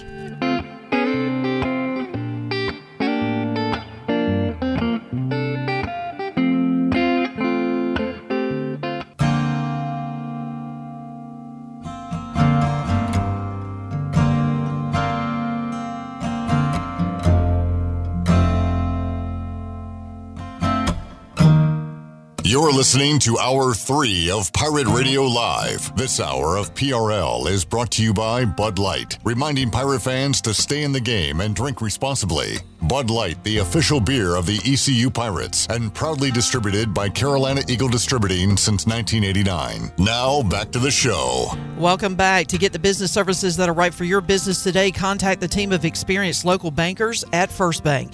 The team includes bankers you can trust like Ashley Caps, Lee Watson, Bonner Latham, Chris Richards, Josh Hooten, and Heath Nesbitt. First Bank, together with their customers, they're creating a world where individuals and communities thrive. First Bank on Arlington Boulevard in Greenville. Now let's head back into PRL. Here's Clif. All right, a few more minutes to go. Um, Shirley Rhodes got a story or two. Can we? Uh, do we have the um, promo Jeff did for us? Yes, for give March me, give me one second here. Let me stop this music and I can switch over. Troy, we've already heard him calling your play-by-play on a uh, an actual race between you and Tony Collins. Yeah, he a, called a that. victory for me. He also called a fictitious basketball play from the PRL crew uh, a couple of years Of ago. what it would sound like. Yeah. Around this time every year, we witness the magic and often think about what it would be like if the Pirate Radio Live crew had our one shining moment. Shirley Rhodes brings it up the Pirates trail with eight seconds on the clock. Rhodes over to Honeycutt. Chan gets it inside to the big dog. Griffin kicks it out. Brock in the corner for three. It's good. Brock drills it as the Pirates win. You can paint this one purple. Tune in weekdays at 3 on Pirate Radio Live. pretty good. Jeff, always a good sport, reading the most ridiculous. Always a pro. Yeah, I mean, he yeah. even made a fantasy sound real. even in that moment. Uh, but awesome stuff there. Yeah. Uh, yeah, I, I- there's a couple of stories I just wanted to share. Uh, first of all, Jeff and I, you know, especially when we did the morning drive, we used to uh, joke back and forth. Jeff is a cold weather guy. I'm a warm weather girl. And uh, during the summers, uh, Jeff would spend his time up in Ohio in, and in, Michigan, in Sheboygan. And uh, we used to uh, talk to each other uh, back and forth. And I'd say, What's the temperature uh, today? And he would say, Shirley, it's a balmy 47 degrees.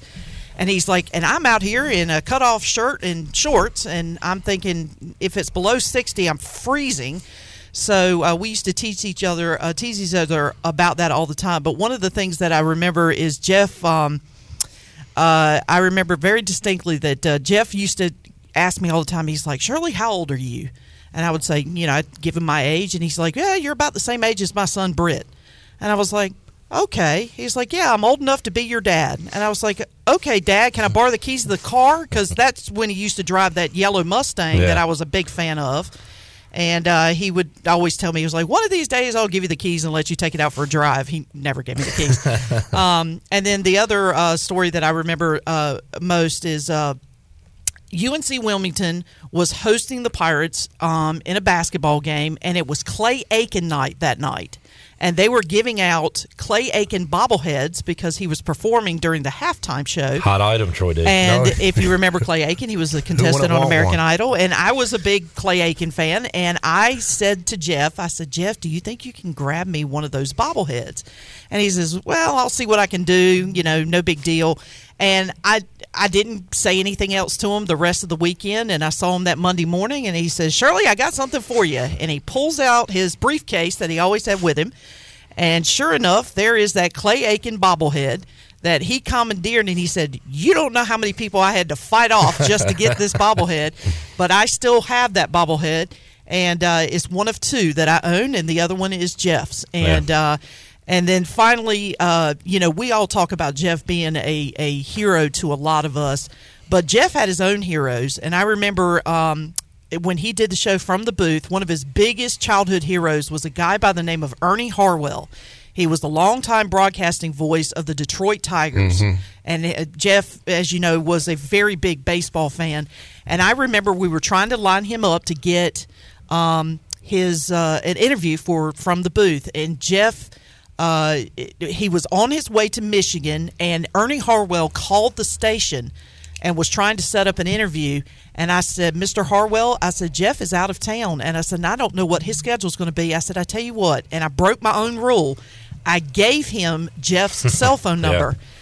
And a few minutes later, it probably maybe 10, 15 minutes later, Jeff calls me back and he says, Shirley, he says, I am sitting on the side of the road halfway between North Carolina and Michigan. And I was like, Are you okay? He said, Ernie Harwell just called me. And he sounded like not the professional Jeff Charles that we know.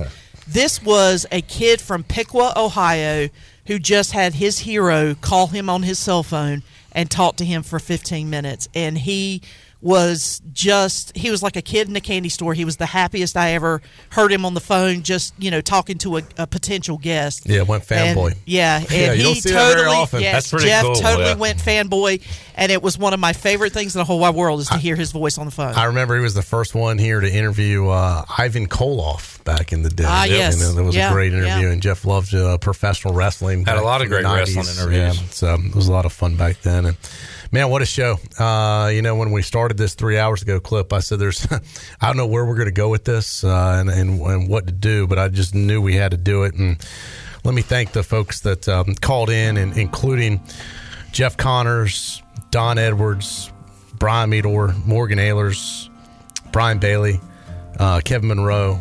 Appreciate those guys being a part of it. Our listeners that called in and everybody that was uh, watching and listening, we appreciate it. And as we remember Jeff Charles Day, I, I, I- this is the first time ever I've done this on this program. Earlier today, I grabbed these and put them in my pocket because I was afraid I don't know what's going to happen on the show. And uh, we all shed tears over the weekend. So I grabbed a bunch of tissues. Just I've never done that before because I was like, man, I'm a, afraid I'm going to lose it. Three hours. And I was like, somehow we've made it through. And uh, maybe Jeff is giving us the strength to do that uh, without completely losing it. And we, uh, I don't want to go on talking too long because I'm going to. But anyway, uh, we love you, Jeff, man. We, we'll, we'll miss you. Uh, and as I said, what a legacy he's left here for all of us. And uh, Troy, we're going to wrap up every Pirate Radio Live moving forward with uh, the voices' words as they'll take us home. Uh, we'll talk to you tomorrow, everybody. Three o'clock on Pirate Radio Live. Jeff Charles, take it away. Have a great night, Eastern Carolina. Thanks for listening to Pirate Radio Live, an exclusive presentation of the voice of the pirate nation.